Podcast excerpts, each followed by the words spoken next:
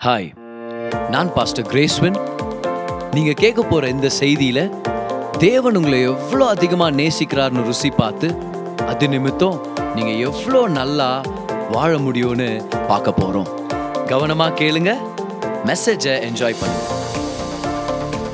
ஒரு முக்கியமான ஒரு தொடர் போதனையில் நம்ம இருக்கிறோம். இந்த தொடர் போதனையில் தேவனோட நம்ம எப்படி தனித்து நேரத்தை செலவழிக்கணும் அப்படின்னு நம்ம கற்றுக்கிட்டு வந்துட்டு இருக்கிறோம். We are learning how to spend personal time with God இந்த சீரீஸ் பேர் த சீக்ரெட் பிளேஸ் ஏன்னா இங்கே இருக்கிற ஒவ்வொருத்தரும் ஒவ்வொருத்தருமே தேவனோட ஒரு சீக்ரெட் பிளேஸில் உறவாடணும்னு சொல்லி தேவன் விருப்பப்படுறார். God wants us to be close to him have a relationship with him in the secret place ஏன்னா கிறிஸ்தவன்றது ஏதோ ஒரு மதமோ ஏதோ ஒரு வழிபாட்டு முறை இல்லை கிறிஸ்தவன்றது ஒரு உறவு. எல்லாரும் சொல்லுங்க கிறிஸ்தவன்றது ஒரு உறவு பாவிகளாக இருந்தோம் தொலைஞ்சு போயிருந்தோம். ஏசு கிறிஸ்துவின் ரத்தத்தினால மீண்டும் தேவனோட இணைக்கப்பட்டிருக்கிறோம். அவரோட பேசும்படி அவர்கிட்ட நெருக்கமா இருக்கும்படி. இன்னைக்கு வானங்கள் நம்மளுக்கு திறந்திருக்குது. வாசல தேவன் திறந்து வச்சிருக்கிறார். அவருடைய பிள்ளைகளாக அவர்கிட்ட நெருக்கமா இருக்கும்படியாக. ஸோ கிறிஸ்டியானிட்டி இஸ் ஒரு ரிலேஷன்ஷிப் இன்னைக்கு வேதத்தில் ரொம்ப அதிகமாக இந்த ஜப வாழ்க்கையை கடைப்பிடிச்சு வல்லமையான வாழ்க்கை வாழ்ந்த ஒரு பெரிய வீரனை பற்றி நம்ம படிக்க போகிறோம் பைபிள்லேயே ரொம்ப அதிகமாக கர்த்தரோட நெருக்கமாக இருந்து ஜபத்தை வந்து ஒரு எக்ஸாம்பிளாக நம்மளுக்கு வச்சது ஏசு கிறிஸ்துவானவர். அவருடைய லைஃப்ல இருந்தே ஒரு சில ரகசியங்களை கற்றுக்க போகிறோம் ஸ்பெசிஃபிக்காக சொல்லணும்னா ஆறு ரகசியங்கள். ஏசு கிறிஸ்துடைய ஜப வாழ்க்கையிலேருந்து ஆறு ரகசியங்கள். எவ்வளோ பேர் இன்ட்ரெஸ்டடாக இருப்பீங்க அந்த விஷயத்தில்? கவான் ஸோ ஜீசஸ் கிட்டேருந்து கற்றுக்கிறத விட வேற என்ன இருக்குது நமக்கு? Luke chapter five and verse number sixteen அதில் ஏசு கிறிஸ்துவை பற்றி ஒரு டீட்டெயில் கொடுத்துருக்குது பாருங்கள் பல தடவை இதை வந்து அவருடைய வாழ்க்கையில் செய்கிறாரு படிக்கிற கவனிங்க. அவரோ வனாந்தரத்தில் தனித்து போய் ஜெபம் பண்ணி கொண்டிருந்தார். ஹீ வுட் ப்ரே அலோன் நிறைய தடவை போய் தனியாக ஜெபம் பண்ணுவார். இது ஒரு முக்கியமான விஷயம் பார். பார் ஏசு கிறிஸ்துவானவர் இந்த பூலோகத்தில் இருக்கும்போது அநேக தடவை அவர் மலைகளில் போய் ஜெபம் பண்ணுறதும் இரவெல்லாம் ஜெபம் பண்ணுறதும் நம்மளுக்கு ரெக்கார்ட் பண்ணியிருக்கிறாங்க. ஸ்பெஷலாக புக் ஆஃப் லூக் லூக்கா சுவிசேஷத்தில் பார்த்தா ஏசு கிறிஸ்துவை வந்து மனுஷகுமாரனா காமிச்சிருப்பார். பாருங்க மத்தேயுல ஏசு கிறிஸ்துவ யூதர்களின் ராஜாவா காமிச்சிருப்பார். மார்க்கு ஏசு கிறிஸ்துவ நம்மளுடைய தெய்வீக வேலைக்காரன் காளையாக காமிச்சிருப்பார். லூக்கா ஏசு கிறிஸ்துவ மனுஷனாக காமிச்சிருப்பார். சரியா? தூய்மையான மனுஷனாக காமிச்சிருப்பார். ஆனா யோவான் ஏசு கிறிஸ்துவ தெய்வமாக காமிச்சிருப்பார். இந்த மனுஷனா காண்பிக்கப்பட்ட இந்த சுவிசேஷத்தில் பார்த்தீங்கன்னா ஞாபகம் வச்சுங்க ஏசு கிறிஸ்து பல தடவை ஜெபம் பண்ணுறத அவர் ரெக்கார்ட் பண்ணி வச்சிருப்பார். பல தடவை இன்னைக்கு கூட ஒரு சில ரெஃபரன்ஸ் உங்களுக்கு நான் கொடுக்க போகிறேன் ஏன் லூக் மட்டும் அவ்வளோ டைம் ரெக்கார்ட் பண்ணியிருக்கிறார் ஜீசஸ் ப்ரேயர் பண்ணதை? ஏன்னா லூக்குடைய தீம் என்னது? ஏசு கிறிஸ்துவானவர் தூய்மையான பூரணமான மனுஷன். அப்போ ஒரு நல்ல வாழ்க்கை வாழணும்னா மனுஷர்களா நமக்கு ஜெப வாழ்க்கை முக்கியம். அதுக்காக தான் மனுஷனாக அவர் எந்த இடத்துல குறிப்பிடுறாரோ அந்த இடத்துல அவர் ஜெபிக்கிறத நிறையா மென்ஷன் பண்ணியிருக்கிறாங்க. ஏன்னா ஜீசஸ் ஒரு ஜெப வீரன். அவர் ஒரு ஜெபிக்கிற நபர். அவரை விட கிரேட்டர் எக்ஸாம்பிள் இந்த உலகத்தில் யாரும் இருக்க முடியாது. அவர் அதிகமாக ஜெபம் பண்ணுறவராக இருந்தார். அவருடைய ஜெப வாழ்க்கை ரொம்ப வல்லமையாக இருந்துச்சு. இப்போது அவருடைய ஊழியம் வல்லமா வல்லமையாக இருந்துச்சு. நிறைய அற்புதங்கள் நடந்துச்சு. ஒரு சில அற்புதங்களை சொல்லுங்கள் பார்க்கலாம். இயேசு செஞ்ச ஒரு சில அற்புதங்களை. சொல்லுங்கள் சத்தமாக சொல்லுங்கள் காணா ஒரு கல்யாணத்தில் தண்ணீரை திராட்சை ரசமாக மாற்றி அந்த திருமணத்தை காப்பாற்றினார் இல்லைன்னா அது காணாம போன கல்யாணம் அப்படின்னு மாறி இருந்திருக்கும். நல்ல வேலை ஆண்டவர் காப்பாற்றினார் அடுத்ததா வேற என்ன அற்புதம் செஞ்சார்? பர்த்திமேவுக்கு கண் பார்வை கொடுத்தார். குருடர்களுக்கு பார்வை கொடுத்தார். செவிடர்களுக்கு செவி இருந்துச்சு. கேட்குற திறனை கொடுத்தாரு அற்புதங்களை செஞ்சார். செத்து போனவங்கள நம்மளாக இருந்தால் செத்து போனவங்கள அடக்கம் பண்ணுவோம். ஆனால் ஜீசஸ் என்ன பண்ணுறாரு உயிரோட எழுப்புறார். இதெல்லாம் பயங்கரமான அற்புதம். அஞ்சு அப்போ ரெண்டு மீனை வச்சு அஞ்சாயிரம் பேருக்கு வயிறு நிறையா சாப்பாடு கொடுத்து அதுக்கு மேலேயா? சாப்பிட்டவங்க அதுக்கு மேலேயாம் பார். இதெல்லாம் என்னது அற்புதம்? அவருடைய உள்ள ஊழியம் வந்து வல்லமையாக இருந்துச்சு. ஆனால் ஒரு நாள் சீஷர்கள் போய் இயேசுகிட்ட கேட்குறாங்க இயேசுவே ஜெபம் பண்ண சொல்லி கொடுங்க. நான் இல்லை. அட எவ்வளோ கேட்டிருந்துருக்கலாம் நீங்கள் எப்படி அஞ்சு அப்போ ரெண்டு மீன் அஞ்சாயிரம் பேர் கொடுத்தீங்கன்னு கேட்டிருந்தா வேலைக்கு போகாமலே டெய்லி பிரெட்டை மல்டிப்ளை பண்ணி மல்டிப்ளை பண்ணி வீட்டில் கொடுத்து ஆறாம இருந்திருக்கலாமே? ஒரு சில அற்புதங்களை செஞ்சு ஃபேமஸ் ஆகிருக்கலாமே எப்படி உயிரோட எழுப்புறதுன்னு கேட்கல போயிட்டு? எப்படி குருடனுக்கு பார்வை கிடைக்கிறது அப்படின்னு எல்லாம் கேட்கல எப்படி ஜெபம் பண்ணுறதுன்னு கேட்குறாங்க ஏன்? ஏன்னா இவங்க இயேசுவை பார்த்துட்டே இருக்கிறாங்க. அவருடைய வாழ்க்கையை பார்த்துட்டே இருக்கிறாங்க. அப்போ அவங்க டிசைட் பண்ணுறாங்க அவங்க தெரிஞ்சுக்கிறாங்க. பப்ளிக்காக அவருடைய ஊழியம் வல்லமையாக இருக்குதுன்னா காரணம் என்னது? ப்ரைவேட்டாக அவருடைய ஜெபம் வல்லமையாக இருக்குது. அப்போ அவருடைய ஊழியத்தின் ரகசியமே அவருடைய ஜெப வாழ்க்கைனா அப்போ ஊழியத்தின் ரகசியத்தை நான் ஏற்கனவே தெரிஞ்சுக்கிட்டேன் இல்லையா? அப்போ அவர்கிட்ட போய் கேட்க போகிறேன் நான் எப்படி ஜெபம் பண்ணுறது ஞானிகள். ஞானமாக கேட்டாங்க கேள்வி. எப்படி அற்புதம் பண்ணுறதுன்னு கேட்கல அது எல்லாத்துக்கும் காரணமாக இருந்த ஜெப வாழ்க்கையை போய் கேட்குறாங்க எப்படி ஜெபிக்கிறதுன்னு சொல்லி கொடுங்க. ஏன்னா அவருடைய ஊழிய வாழ்க்கையை விட அவருடைய ஜெப வாழ்க்கை வல்லமையாக இருந்துச்சு. எல்லாரும் என்ன பாருங்க. உங்களுடைய ப்ரொஃபஷ்னல் லைஃப்பை விட உங்களுடைய ப்ரேயர் லைஃப் ரொம்ப பவர்ஃபுல்லாக இருக்கணும். என்னுடைய ப்ரொஃபஷனல் லைஃப் நான் ஒரு பாஸ்டராக இருக்கிறத விட ஒரு ப்ரேயர் பர்சனாக நான் இருக்கணும். அப்போ தான் பாஸ்டராக இருக்கிறது சக்ஸஸ்ஃபுல்லாக இருக்கும். நல்லா ஞாபகம் வச்சுங்க. நம்மளுடைய தொழில் வெற்றிகரமாக இருக்கணும்னா நம்மளுடைய ஜெப வாழ்க்கை வெற்றிகரமாக இருக்கணும். நம்ம நல்ல தகப்பனாக இருக்கணும்னா நம்ம ஜெப வாழ்க்கை வெற்றிகரமாக இருக்கணும். நல்ல தாயாக இருக்கணும்னா ஜெப வாழ்க்கை நல்லா இருக்கணும். அப்படின்னா வெளியரங்கத்துல என்னதான் நன்மையை நான் எதிர்பார்த்தாலும் ப்ரைவேட்டாக கர்த்தரோட நான் நெருக்கமாக இருக்கிறது ரொம்ப ரொம்ப முக்கியம். நம்மளுடைய பப்ளிக் சக்சஸ் உண்மையான சக்ஸஸ் நம்மளுடைய ப்ரைவேட் ப்ரேயர் லைஃப்லேருந்து தான் ஃப்ளோ ஆக போகுது. ஸோ ஜீசஸ் ப்ரேயர் பண்ணுற ஒரு விஷயத்தில் ரொம்ப டிசிப்ளின்டாக இருந்தார். அவர்கிட்ட நம்ம கற்றுக்க போகிற ஆக்சுவலாக இன்னைக்கு கூட ஜீசஸ் இப்போ எங்கே இருக்கிறாரு? இப்போ ஆவியானவர் மூலமாக நம்ம மத்தியில் இருக்கிறார். அது நம்மளுக்கு தெரியும். ஆனால் இப்போ ஸ்கிரிப்சுரலாக நம்ம பார்க்கணும்னா ஏசு கிறிஸ்து எங்கே இருக்கிறாரு? சொல்லுங்க உங்களுக்கு ஆன்சர் தெரியும். பிதாவுடைய வலது பார்சத்தில் அமர்ந்திருக்கிறார். So he is seated at the right hand of the father அங்கே அங்கே என்ன பண்ணிட்டு இருக்கிறார்? இப்போ உட்கார்ந்துட்டு இருக்கிறார் நம்மளுக்கு தெரியுது. ஏன்னா எல்லாத்தையும் செஞ்சு முடிச்சிட்டார். ஆனால் அவர் அங்கே என்ன செஞ்சுட்டு இருக்கிறார் தெரியுமா? பாருங்க ரோமர் எட்டு முப்பத்தி நாலு நான் படிக்கிறேன். ரோமன்ஸ் எயிட் தேர்ட்டி ஃபோர் ஆக்கினைக்குள்ளாக தீர்க்கிறவன் யார்? கிறிஸ்துவே மறித்தவர் அவரே எழுந்தும் இருக்கிறார். உயிர் தெழுந்து இப்ப என்ன பண்ணுகிறாரு? அவரே தேவனுடைய வலது பாரிசத்தில் இருக்கிறார். சரி அப்புறம் என்ன பண்றாரு? நமக்காக வேண்டுதல் செய்கிறவரும் அவரே. இன்னைக்கும் இயேசு என்ன பண்ணிட்டு இருக்கிறாரா வேண்டுதல். வேண்டுதல் என்ன அர்த்தம்? ஜெபம் பண்றது. இப்போ ஒரு சில பேர் சொல்ல எங்களுக்காக வேண்டிக் கொள்ளுமா பண்ணுவாங்க. அப்படின்னா என்ன அர்த்தம்? ஜெபம் பண்ணுங்கன்னு அர்த்தம். பார் ஏசு எவ்வளோ பெரிய ஜெப வீரன்னா இங்கே இருக்கும்போதும் நிறைய ஜெபம் பண்ணார். நைட்டெல்லாம் காணாம போயிட்டு பாரு நான் பார்த்தா ஜெபம் பண்ணிருப்பார். மலை மேலே ஜெபம் பண்ணிருப்பார் இருட்டில் ஜெபம் பண்ணிருப்பாரு. நைட்டெல்லாம் ஜெபம் பண்ணிருப்பார் அதிகாலையில் ஜெபம் பண்ணிருப்பார். ஜெபத்தில் தரித்திருந்தவர் பரலோகத்தில் கூட நம்மளுக்காக ஜெபம் பண்ணுகிறாரா? இப்போ நம்ம நிறைய டைம் நினச்சிடும் ஜீசஸ் வந்து அப்படியே பரலோகத்து பால்கல்லிலேருந்து எட்டி பார்த்து நம்மளை பார்த்து ஐயோ பாவம் இப்படி கஷ்டப்படுறாங்களா? அப்படின்னு நின்று பார்த்துங்கிறான்னு நினச்சுன்னுக்குறோம். அப்படியே நின்று பார்த்துன்னு. உலகம் ரொம்ப கெட்டு போச்சுப்பா அப்படின்ற மாதிரி. இல்லை அந்த காலத்துலலாம் நல்லா இருந்துச்சு ரெண்டாயிரம் வருஷத்துக்கு முன்னாடி. ஆனால் பார் ஜனங்க ஜீசஸ் நீங்கள் ஏன் வெயிட் பண்ணுக்கிறீங்க? எல்லாம் அவன் வருவான் அந்தி வருவான். அந்தியா? அந்தி கிறிஸ்து வருவான். அவன் வரும்போது அவன் தலையை நசுக்கணும்னு காத்துனுங்கிறேன் இல்லை அப்படி இல்லை. அவர் நமக்காக ஜெபம் பண்ணிட்டு இருக்கிறார் அவர் நமக்காக வேண்டுதல் பண்ணிட்டு இருக்கிறார் பைபிளுடைய லாங்குவேஜை நம்ம யூஸ் பண்ணுவோம்னா. அப்போ இந்த மாபெரும் ஜப வீரன் கிட்ட இருந்து ஒரு ஆறு ஜபத்தின் ரகசியங்களை நம்ம கற்றுக்க போகிறோம் எவ்வளோ பேர் ஆயத்தமாக இருக்கிறீங்க? கமான் ஞாபகம் வச்சுங்க. ஜப வாழ்க்கை வல்லமையா இல்லைன்னா நம்மளுடைய வெளிப்படையான வெளியரங்கமான வாழ்க்கை வல்லமையா இருக்காது. அப்போ ஜப வாழ்க்கை வல்லமையாக இருக்கணும்னா ஜீசஸ் கிட்டேருந்தே இருந்தே முதல் விஷயம் அவர்கிட்ட நம்ம கற்றுக்கிற முதல் விஷயமே இதுதான். லூக்கா ஆறு பன்னெண்டு லூக்கா எட்டு பத்தொம்போது. இந்த ரெண்டு வசனங்களை எழுதிக்கங்க. லூக்கா ஆறு பன்னெண்டு எட்டு பத்தொம்போது. இந்த வசனங்களை நம்ம படிக்கிறோம். ஜீசஸ் மலை மேலே போய் ஜெபம் பண்ணாராம். சில தடவை அதிகாலையில் ஜெபம் பண்ணாராம். சில நேரம் நைட்டெல்லாம் ஜெபம் பண்ணாராம். மலை மேலே. அப்போது ஜெபிக்கிறதுக்கு ஒரு இடத்த ஒதுக்கி வச்சிருந்தாரு. ஜெபிக்கிறதுக்கு ஒரு நேரத்தை ஒதுக்கி வச்சிருந்தாரு. எல்லாரும் சொல்லுங்க ஜெபிக்க ஒரு இடம் ஜெபிக்க ஒரு நேரம். இதுதான் ஜீசஸ் கிட்ட நம்ம கத்துக்கிற முதல் விஷயம். ஜபத்துக்கு நேரத்தையும் ஒதுக்குனாரு ஜெபத்துக்குன்னு ஒரு இடத்தையும் ஒதுக்குனாரு. அதனால தான் இந்த இந்த சீரீஸ் உடைய the secret place do you have a secret place of prayer தேவனோட ஜெபம் பண்றதுக்குன்னு ஒரு இடத்த ஒதுக்கி வச்சிருக்கிறோமா? ரொம்ப முக்கியம் பார். ஏன்னா அப்படி இருந்தால் தான் ஜெப வாழ்க்கையை நம்ம கல்டிவேட் பண்ண முடியும். இன்னொரு வசனத்தை நான் உங்களுக்கு காமிச்சிடறேன் நம்ம படிக்கலாம் அந்த வசனத்தை. வாங்க லூக்கா இருபத்தி ரெண்டு லூக்கா இருபத்தி ரெண்டு முப்பத்தி ஒன்பதுலேருந்து நாற்பது பின்பு அவர் புறப்பட்டு வழக்கத்தின் படியே அப்படின்னு அர்த்தம்? இதான் அவருடைய வழக்கம். இதை நிறைய தடவை அவர் செய்கிறாரு வழக்கத்தின்படியே ஒலிவ மலைக்கு போனார். எதுக்காக? பாருங்க. அவருடைய சீஷரும் அவரோட கூட போனார்கள்.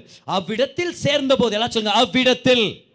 இங்கிலீஷ் பைபிள் பாருங்க when he came to the place the place not any place the place ஏன்?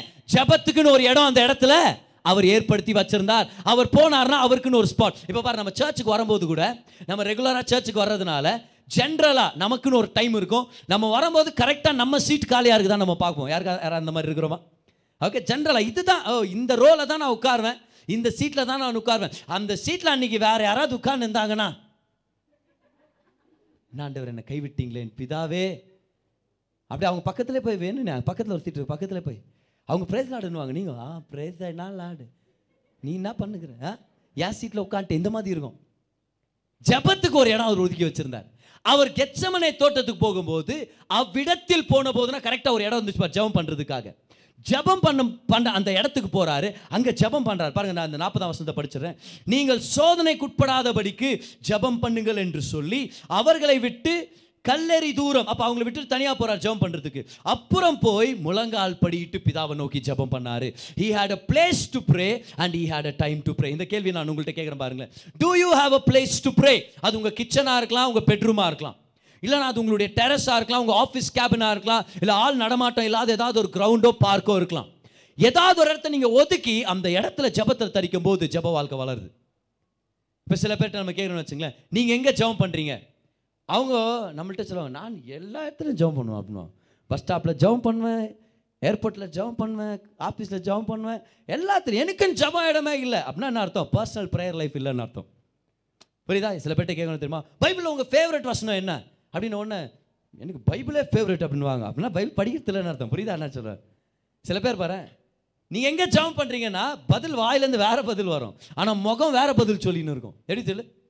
நீங்கள் எங்கே ஜெபம் பண்ணுறீங்க நான் வே- எல்லா இடத்துல நான் பண்ணுவேன். ஆனால் முகம் சொல்லி காமிச்சிடும் பாரு. என்ன சொல்லு?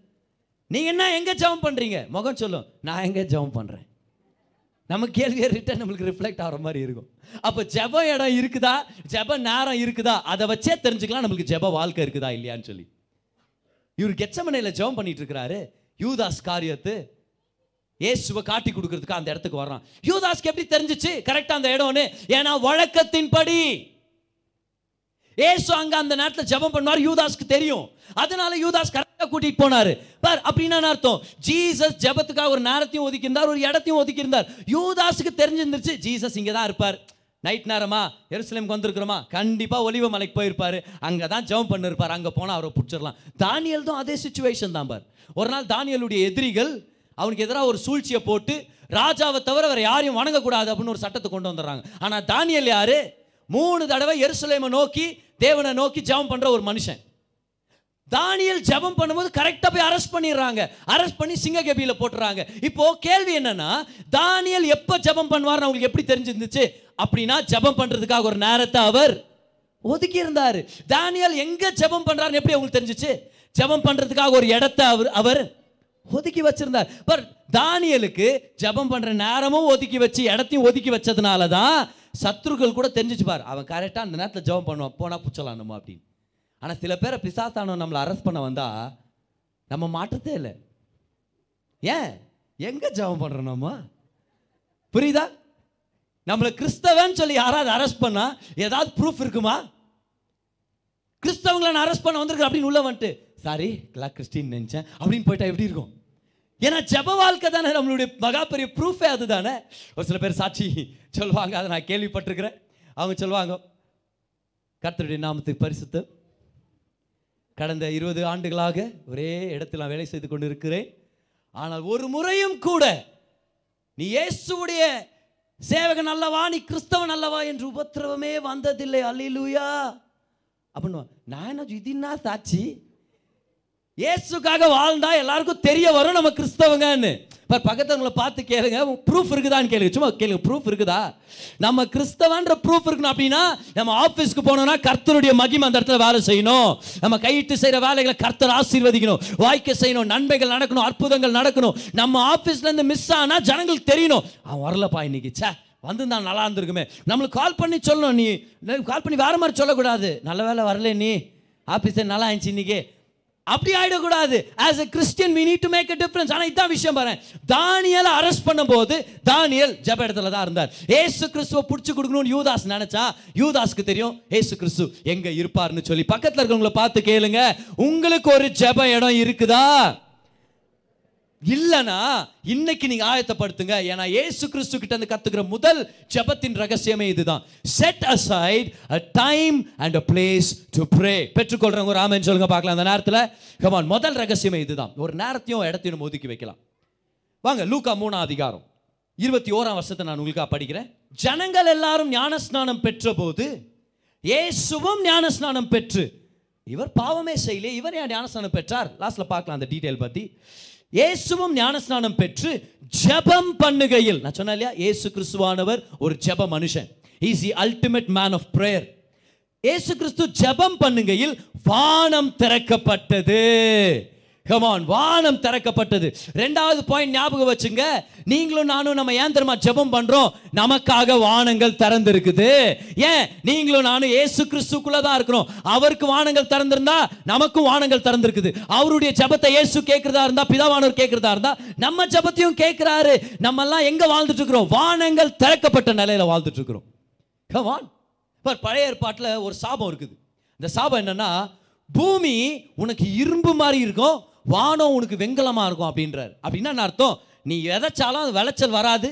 நீ வானத்தை அண்ணாந்து பார்த்தனா வெங்கலம் தான் கிடைக்கும். வெங்கலம்னா என்ன அர்த்தம்? நியாய தீர்ப்புன்னு அர்த்தம் பைபிளில். ஜட்ஜ்மெண்ட் ஞாபகம் வச்சுங்க. வெங்கலம்னா என்னது? பிரான்ஸ் ஜட்ஜ்மெண்ட் அவர் சொல்றார் நீ பூமியில விதைச்சனா உனக்கு விளைச்சல் வராது. நீ வானத்தை நோக்கி பார்த்தாலும் உனக்கு வெறும் ஜட்ஜ்மெண்ட் தான் அப்படின்னு சொல்லிட்டார். ஆனா நல்ல வேலை நம்ம பழைய ஏற்பாட்டில் இல்லை நம்ம எல்லாருமே இயேசு கிறிஸ்துவின் ரத்தத்தால் கழுவப்பட்ட புதிய ஏற்பாட்டு விசுவாசிகள் இருக்கிறவங்க. ராமன் சொல்லுங்க.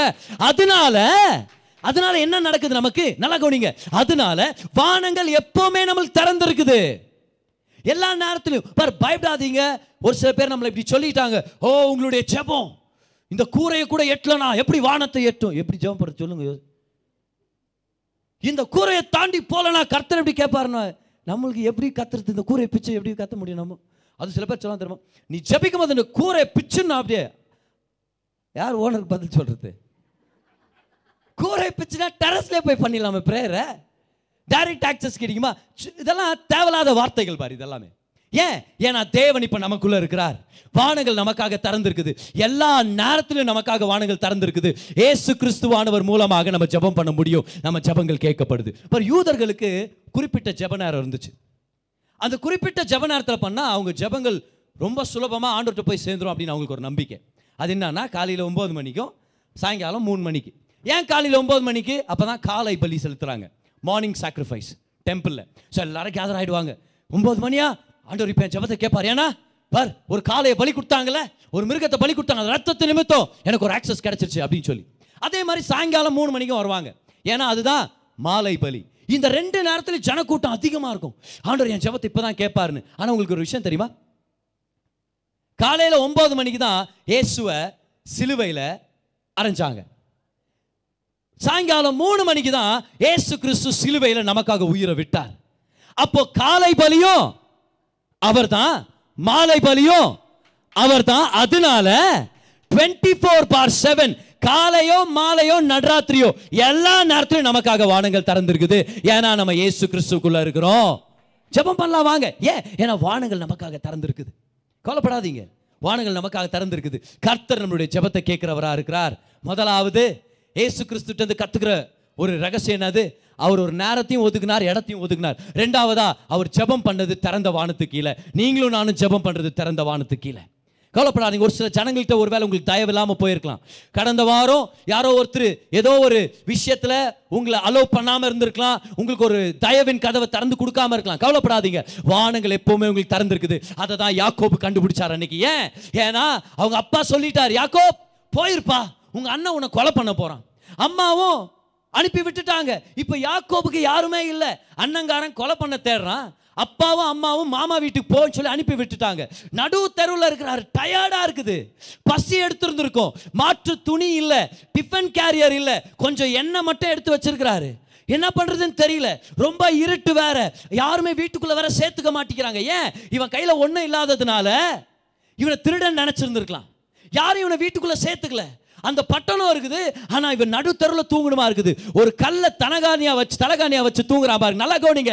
இந்த கதவு சாத்திருச்சு இந்த கதவு சாத்திருச்சு இந்த கதவு சாத்திருச்சு. ஏன்? ஊர்ல இருக்கிற ஒட்டுமொத்த கதவும் யாக்கோவுக்கு சாத்திருச்சு. ஆனா ஒரு கண்மலை மேல தலையை வச்சு படுத்ததுனால வானத்தின் வாசல்கள் திறந்துச்சு. கர்த்தர் சொன்னார் யாக்கோப் நான் உன்னை ஆசீர்வதிக்கிறேன். உன்னை ஆசீர்வதிக்காம உன்னை விட்டு நான் பிரிய போறது இல்லை ஓ கை உயர்த்தி சொல்லுங்க பார்க்கலாம். சாத்திர கதவுகள் சாத்துட்டோம். சொல்லுங்க சாத்தப்படட்டும். வானங்கள் எனக்காக திறந்திருக்குது. ஒரு ரெண்டு கையை உயர்த்தி சொல்லுங்க பார்க்கலாம். சாத்தப்படுற கதவுகள் சாத்தப்படட்டும் பரவாயில்ல. எனக்காக வானங்கள் திறந்திருக்குது. நீங்க அதை நம்புறது அந்த கரங்களை தட்டி அவருக்கு நன்றி செலுத்துங்க பார்க்கலாம். Come on the the heavens are open to you. Heavens are open to you. அவர் நின்று பேசிட்டாருன்னா அதுக்கப்புறம் யார் தடை பண்ண முடியும்? நம்ம முன்னேறத யார் தடை பண்ண முடியும்? நம்ம எந்திரிச்சு நிற்கிறத ஹalleluya கமான் வானங்கள் திறக்கப்பட்டது. வானங்கள் திறக்கப்பட்டது. அடுத்தது பாருங்கள் வானம் திறக்கப்பட்டது. இருபத்தி ரெண்டாம் வசனம். பரிசுத்த ஆவியானவர் ரூபம் கொண்டு புறாவை போல் அவர்கள் மேல் இறங்கினார். லாஸ்ட் வீக் நம்மளுடைய மிட் வீக் சர்வீஸில் பரிசுத்த ஆவியானுடைய அடையாளம் புறா அப்படின்றத பற்றி நம்ம மெடிடேட் பண்ணோம். அந்த சீரீஸை மிஸ் பண்ணிடாதீங்க. நம்மளுக்கு நம்மளுடைய யூடியூப் சேனலில் இருக்கும். ஆனால் கவுனிங்க பரிசுத்த ஆவியான ரூபம் கொண்டு புறாவை போல் அவர் மேல் இறங்கினார். மூணாவது விஷயத்தை ஞாபகம் வச்சுங்க. எப்பெல்லாம் ஜபம் பண்ணுறோமோ அப்பெல்லாம் ஆவியானுடைய ஊழியத்தை நம்ம பெற்றுக்கொள்கிறோம் எத்தனை பேர் ஆவியானவர் நம்மளுக்கு சகாயம் பண்ணால் நல்லா இருக்கும்னு சொல்லி ஒத்துக்கிறீங்க? நம்ம பொருளாதாரத்தில் கொஞ்சம் சகாயம் பண்ணால் நல்லா இருக்குமே? இல்லையா? நம்மளுடைய குடும்ப விஷயத்தில் திருமண விஷயத்தில் நம்மளுக்கு சகாயம் பண்ணால் நல்லா இருக்குமே? ஆவியானவர் நம்மளுக்கு சகாயம் பண்ண தான் வந்திருக்கிறாரு. ஒவ்வொரு விசுவாசிக்குள்ள வாசமாக இருக்கிறார். எல்லாரும் பாருங்க. ஒவ்வொரு பிலிவருக்குள்ளும் ஆவியானவர் இருக்கிறார். Everyone everyone on the inside of you the Holy Spirit is living on the inside of you ஒவ்வொருத்தருக்குள்ள எதுக்காக? சகாயம் பண்ணுன்றதுக்காக. உதவி செய்யணுன்றதுக்காக. ஆனா நிறைய பேர் அவருடைய சகாயத்தை பெற்றுக்கொள்ளாமலே வாழ்ந்துட்டு இருக்கிறோம் களைச்சு போயிட்டோம். ஆனால் தேவன் இன்னைக்கு ஒரு ரகசியத்தை நம்மளுக்கு காமிச்சிட்டு இருக்கிறார் ஏசு கிறிஸ்து ஜெபம் பண்ணாரு ஆவியானவர் இறங்கி வந்தார். உங்களுடைய ஜெபம் ஆவியானவருடைய ஊழியத்தை உங்க வாழ்க்கையில கட்டவிழ்த்து விடும். எத்தனை பேருக்கு ஆவியானுடைய ஊழியம் வேணும்? ஒரு ஜெப வாழ்க்கையை நம்ம கடைபிடிக்கலாம் when you pray you are receiving the ministry of the Holy Spirit அவருடைய சகாயம் நம்மளுக்கு கிடைக்குது. ஒரு சில வசனங்கள் உங்களுக்கு நான் ப்ரூஃபாக காமிக்கிறேன் பாருங்க. லூக்கா மூணு இருபத்தி ஒன்று இப்போ தான் நம்ம படித்தோம் ஏசு கிறிஸ்து ஜெபம் பண்ணார் ஆவியானவர் இறங்கி வந்தார். அப்போ சிலர் நாலு முப்பத்தி ஒன்றுக்கு வாங்க. அவர்கள் ஜெபம் பண்ணின போது அவர்கள் கூடியிருந்த இடம் அசைந்தது. அவர்கள் எல்லாரும் பரிசுத்தாவினால் நிரப்பப்பட்டு தேவ வசனத்தை தைரியமாய் சொன்னார்கள். கவனிச்சிங்களா கனெக்ஷன் அங்க? அவர்கள் ஜெபம் பண்ணாங்க ஆவியானோரால் நிரப்பப்பட்டாங்க. எத்தனை பேர் ஆவியானோரால் நிரப்பப்பட்ட வாழ்க்கை வாழணும்னு விருப்பப்படுறோம்? ஜெப வாழ்க்கை. ஜெபம் பண்ணும்போது ஆவியானவர் நிரப்புறார். இன்னொரு வசனம். வாங்க. அப்போ சிலர் எட்டு பதினஞ்சு. ஆக்ஸ் எயிட் ஃபிஃப்டீன் இவர்கள் வந்தபொழுது அவர்களில் ஒருவனும் பரிசுத்தாவியை பெறாமல் கர்த்தராக இயேசு கிறிஸ்துவின் நாமத்தினாலே ஞானஸ்நானம் மாத்திரம் பெற்றிருந்தவர்களாக கண்டு அப்போ ஒரு சில சீஷர்கள் இருந்தாங்க. ஞானஸ்நானம் பெற்றுக்கிட்டாங்க. ஆனால் ஆவியானவருடைய அபிஷேகம் கிடைக்கல. அவங்களுக்காக இந்த அப்போஸ்தலர்கள் ஜெபம் பண்றாங்க பாருங்க. அவர்கள் பரிசுத்த ஆவியை பெற்றுக்கொள்ளும்படி அவர்களுக்காக ஜெபம் பண்ணி எல்லாம் சொல்லுங்க. ஜப வாழ்க்கை. சத்தமா சொல்லுங்க. ஜப வாழ்க்கை. பரிசுத்த ஊழியம். எல்லாம் சொல்லுங்க. Life of prayer ministry of the Holy Spirit life of ப்ரேயரில் நம்ம ஃபெய்த்ஃபுல்லாக இருந்தோம்னா ministry of the Holy Spirit நம்மளுக்கு எப்பவுமே அவைலபிளாக இருக்குது. ஆவியானவர் நிரப்பிட்டே இருக்கிறார். ஏன்? ஆவியானவர் பெந்தகோஸ்தே அன்னைக்கு இறங்கி வந்தபோது அவர் தம்முடைய ஜனங்களுக்கு என்னத்தை கொடுத்தாரு முதலாவது? எந்த வரத்தை கொடுத்தாரு? உங்களுக்கு தெரியும் ஆன்சர் பண்ணுங்க. டங்ஸ் பரிசுத்த ஆவியானவர் பெந்தகோஸ்தே அன்னைக்கு இறங்கி வந்தபோது விசுவாசிகளுக்கு அவர் கொடுத்த முதல் கிஃப்ட் அந்நிய பாஷையில பேசுறது. ஆனால் அந்நிய பாஷைன்றது என்னது? இட்ஸ் அ ப்ரேயர் லாங்குவேஜ் ஜெபம் பண்ணுறதுக்கான மொழி. ஓகே ஆவியானவர் இறங்கி வர்றாரு. ஜெபத்தினால தான் இறங்கி வந்தாரு. இன்னும் ஜெபம் பண்றதுக்கான வரத்தை கொடுக்குறாரு. ஏன்னா ஜபமோ ஜெப வாழ்க்கையும் ஆவியானோட ஊழியமும் ஒன்னோட ஒன்று கலந்தது ஒன்னோட ஒன்று இணைந்தது. இந்த விஷயத்தை ஞாபகம் வச்சுங்க. ஆவியானவர் நம்மளுக்கு சகாயம் பண்ணணும் விருப்பப்படுறார். அந்த வியாதி பற்றி கவலைப்பட்டு இருக்கிறீங்க தெரியுமா? ஆவியானவர் சொல்கிறார் நீ மட்டும் என் கூட பார்ட்னர்ஷிப்பில் இறங்கிட்டனா அந்த வியாதி எப்படி ஜெயிக்கிறது நான் சொல்லி கொடுக்க போகிறேன் அந்த கடன் பிரச்சனை எப்படி ஜெயிக்கிறதுன்னு சொல்லி நீ கஷ்டப்பட்டு இருக்கிறீங்க தெரியுமா? அப்புறம் உட்காந்து ஜபம் பண்ணிட்டு இருக்கிறோம். கடன் பிரச்சனை அடிக்க முடியலன்னா ரெண்டே ஜபம் தான். ஒன்று கடன்காரனை தூக்குங்க இல்லைன்னா இயேசுவே சீக்கிரம் வாங்க. சீக்கிரம் வாங்க ஆண்டவரே. அப்படின்னு. ஆனால் ஞாபகம் வச்சுங்க. ஆவியானவர் இருக்கிற அவர் சொல்லி கொடுக்குறாரு எப்படி கடனை தீக்கிறதுன்னு சொல்லி. உங்களுக்கு தெரியுமா ஆவியானவர் பிளான் தருவாருன்னு? இப்போ நம்மளுக்கு தெரிஞ்ச ஒரே பிளான் என்ன தெரியுமா? ஆண்டவரே கடன் கேன்சல் ஆகட்டும் ஆண்டவர். அதான் நம்மளுக்கு தெரிஞ்ச ஒரே பிளான் என்னைக்காவது ஒரு நாள் அவர் கால் பண்ணி என்கிட்ட சொல்லுவார் இனி நீ கடன் கட்ட தேவையில்ல. பட் டெட் கேன்சலேஷன் நடக்கும். எனக்கும் நடந்திருக்குது பல தடவை. சரி ஞாபகம் வச்சுங்க. ஆனா தேவன் வெறும் கடனை கேன்சல் பண்ணுறவர் மட்டும் இல்லை அந்த கடனை கட்டுறதுக்கான பலனையும் திராணியும் தரமாட்டாரா? கடனை கேன்சல் பண்றவர் காசை தரமாட்டாரா? முக்கியமாக என்கிட்ட இருந்து கடன் உங்களுக்கு காசை தரமாட்டாரா ஆண்டவர்? என்ன நிறைய பேர் தரல கவலைப்படாதீங்க. என்கிட்ட யோசிச்சு பாருங்க எப்படி இருக்கும்? உங்கள்கிட்ட கடன் வாங்கினவங்க உங்கள்கிட்ட வந்து வேறு எனக்கா ஜெபம் பண்ணிக்கோ. என் கடன் எல்லாம் கேன்சல் ஆகணும்னு ஜெபம் பண்ணுங்க நீ தான் ஜெபம் பண்ணுங்க இல்லை நீ கடனை கட்டுப்படி நான் ஜெபம் பண்றேன். ஆவியானவர் பலனை தரார் ஆவியானவர் ஐடியாஸை கொடுக்குறார். அவருக்கு இல்லாத ஐடியாவா அவருக்கு இல்லாத அவர் தான் சர்வ ஞானியானவராக இருக்கிறாரு. கமான் பக்கத்தில் இருக்கவங்கள பார்த்து சொல்லுங்க ரொம்ப கஷ்டப்படாதீங்க. ஆவியானவர் உங்களுக்காக தான் இருக்கிறாரு. அவர் ஊழியம் செய்வார். கமான் அவர் ஊழியம் செய்வார். அவர் சகலத்தையும் செஞ்சு முடிக்க வல்லவராக இருக்கிறார். மூணு பேர் ஏதோ ஒரு டூருக்கு போயிருக்கிறாங்க. இறங்கி காடை சுற்றி பாருங்கன்னு ஏதோ அனுப்பி விட்டு மூணு பேர் தொலைஞ்சு போயிட்டாங்க ஐயோ ஊரு காணமேடா அப்படின்ட்டு மூணு பேரும் நடந்து போகிறாங்க ஃபைனலாக ஒரு பெரிய ஆறு அந்த ஆறை தாண்டி ஊரெல்லாம் தெரியுது. ஓ இந்த ஆற்ற கடக்கணுமே எப்படி கடக்குறது தெரியல ஒருத்தன் அதுக்குள்ளே நான் வந்து பயங்கர சிம்மர் நான். சிம்மர் மட்டும் இல்லை ஜிம்மர் கூட நான்.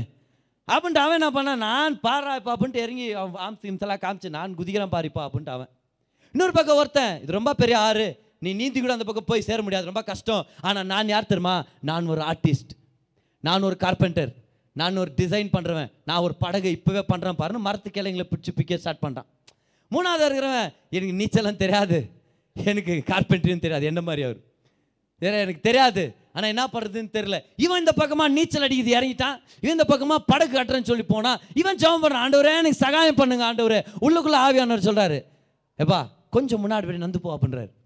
இவன் இந்த பக்கம் நீச்சல் அடிக்க போயிட்டான். அவன் மரத்து கிளையை பிடிச்சி தொங்க போயிட்டான். இவன் கொஞ்சம் அப்படியே முன்னாடி போனான் நம்பர் அவன் நீச்சல் அச்சுன்னுக்கிறான் இவன் போட்டை கட்ட ஆரம்பிச்சிட்டான். கொஞ்சம் முன்னாடி போகணுனுக்கு ஆண்டவர் காமிச்சுக்கிறார். அதோ தெரிதா ஒரு பிரிட்ஜு அது ஏறி அப்படியே அந்த பக்கமாக வந்துரு. ஆண்டவரே எனக்கு மசில்ஸ் வேணும். ஆண்டு சொல்லார் ஒரு மசில்ஸ் தேவை நான் உனக்கு வழி நடத்துறேன். பர் இதுதான் ஆவியானவர். இதுதான் ஆவியானவர். ஒரு சில பேருக்கு ஆண்டவர் அந்த மாதிரி டிப்ஸை கொடுத்தா எவ்வளோ நல்லா இருக்குமே.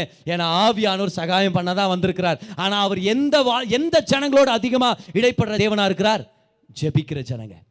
When you have a life of prayer you will receive the ministry of the Holy Spirit கை உயர்த்தி சொல்லுங்க பார்க்கலாம். எல்லாரும் ஒரு ஒரு ஒரு டுவெண்ட்டி செகண்ட்ஸ் ப்ரேயர் பண்ணலாமா? உள்ளத்து மேலே கை வச்சு அப்படியே ஒரு கையை வானத்தினால உயர்த்தி சொல்லுங்க. ஹோலி ஸ்பிரிட் எனக்கு சகாயம் பண்ணுங்க. ஹோலி ஸ்பிரிட் என்ன நிரப்புங்க. இப்போ சத்தமாக ஜெபம் பண்ண கற்றுக்கணும் பாரு நம்ம எல்லாருமே.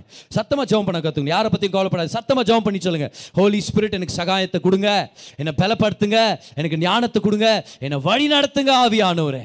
Thank you Holy Spirit thank you Holy Spirit so முதலாவது ஏசு கிறிஸ்துக்கிட்ட நம்ம கற்றுக்கிற ஜப ரகசியம் என்ன தெரியுமா?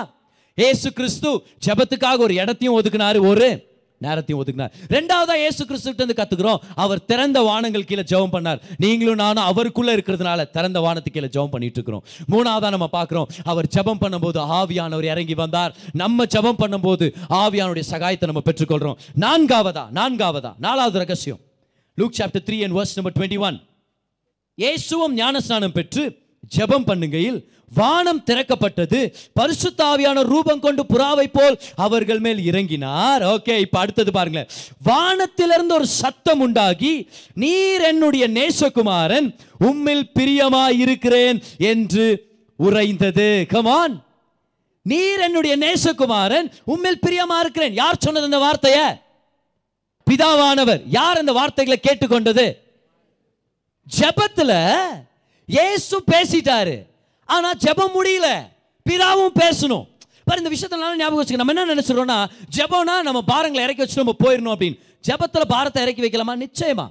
ஜெபத்தில் நம்ம கவலைகளை பற்றி பேசலாமா? கண்டிப்பாக பேசணும். ஜபத்தில் வரும்போது ஆண்டவரே இதை பற்றி பயப்படுறேன். இந்த விஷயம் ரொம்ப தொல்லை கொடுத்துன்னு இருக்குது. இவ- இவங்களை திருத்துங்க அவங்கள மாற்றுங்க ஜெப குறிப்புகளை நிச்சயமாக கொடுக்கலாம். ஆனால் அத்தோட முடிச்சுட்டு போயிடக்கூடாது. ஏன்? ஏன்னா நம்ம மட்டும் பேசுறது பேர் ஜெபம் இல்லை. ஜப வாழ்க்கையில் அவரும் நம்ம கிட்ட பேசணும். அதானே ஜெபம்?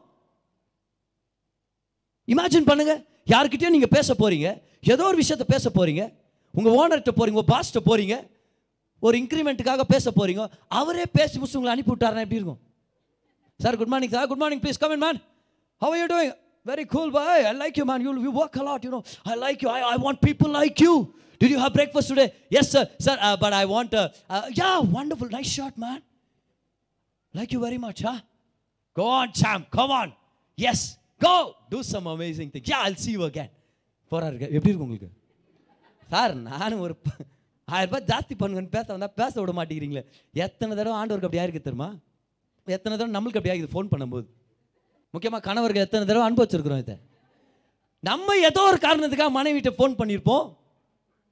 அவங்க எல்லாத்தையும் பேசி முடிச்சு ஃபோனை கட் பண்ணிட்டுப்பாங்க வரும்போது பச்சை மிளகா வாங்கிட்டு வந்துருங்க பச்சை மிளகா தயவு செய்து லாஸ்ட் வாங்கிட்டு வாங்கின மாதிரி வாங்கி வராதீங்க.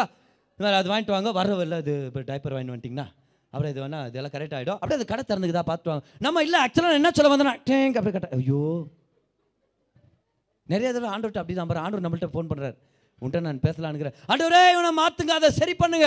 இதை மாற்றுங்க இதை பஹோ ஆண்டவரே இந்த பில்லை கட்டணும். ஐயோ ஆண்டவரே அந்த பில்டிங்கை கட்டணும். அந்த தொழிலை நீங்கள் ஆசீர்வதிங்க. அந்த ஊழியத்தை ஆசீர்வதிங்க. ஏசுவே ஓ ரபா சரபா பாபா ஓ ரிகலா ரபாந்தானா ஆண்டவரே நீங்கள் செய்யுங்க ஆண்டவரே. நீங்கள் செய்யுங்க. ஆண்டவர் சொல்றாரு ஆ ஆ, பேசி முடி பேசி முடி. நானும் உன்ட்ட ரெண்டு வார்த்தை பேசணுங்கிறேன் நானும் உன்ட்ட பேசணுங்கிறேன் ஏன்னா இது ஒரு உறவு. ஜப்பான்றது உறவு. எல்லாம் சொல்லுங்க உறவு.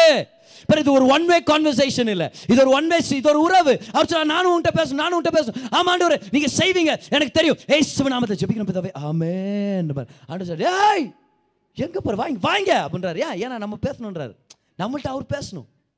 இந்த விஷயத்தை ஞாபகம் வச்சுங்க.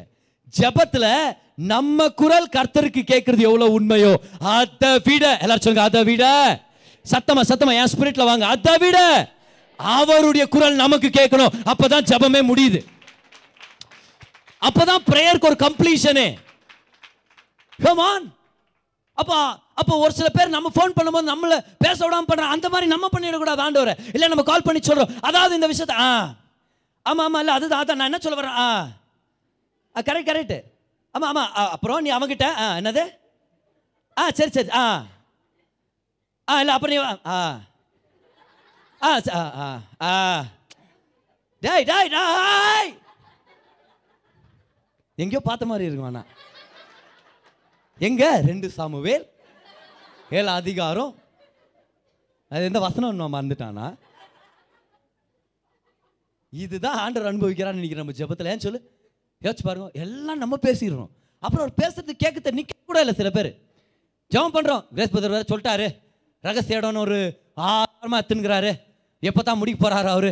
என்னைக்காவது கூப்பிட்டு என்கிட்ட கேட்டு விட்டாருன்னா என்ன பண்ணுறது அதனால தயவுசெய்து ஜெபம் பண்ணுறேன் ஆண்டவரே. ஆண்டவரே ஜெபிக்கிறமா துதிக்கிறோமா ஆண்டவரே. ஒரு சில பேர் அப்படி தான் ஆரம்பிக்கிறது ஜெபத்தை. ஆண்டு சொல்ல நீ ஜெபிக்கிற துதிக்கிற உனக்கே தெரியலன்னா நான் என்ன பண்ணிட்டோம் அப்படின்னு. ஆண்டவரே ஜெபிக்கிறமா துதிக்கிறமா ஆண்டவரே உங்களை இந்த நேரத்தில் ஆண்டவரே நீ செய்வீரா? நீர் மாட்டீரா? ஆண்டவரே ஆண்டவரே அமே அப்படின்னு ஆண்டு என்ன அட்டண்டன்ஸ் போட்டு போயின்னு இது உறவு இது. என்ன பேச விடுன்றாரு. அப்ப ஆண்டவர் பேசணும்னு என்ன பண்ணணும் நம்ம?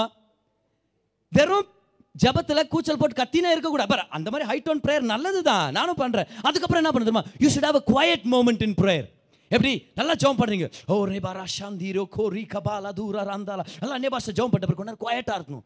Thank you Jesus thank you Holy Spirit அந்த நேரத்தில் நீங்கள் உணரணும் ஆவியானவரே ஏதாவது வசனத்தை எனக்கு ஞாபகப்படுத்துறீங்களா? ஏதாவது பைபிள் ஸ்டோரியை ஞாபகப்படுத்துறீங்களா? இப்போ ஒரு சில பேருக்கு என்ன யோசிச்சாலும் பைபிள் ஸ்டோரியை ஞாபகம் வருத்துல ஏன்?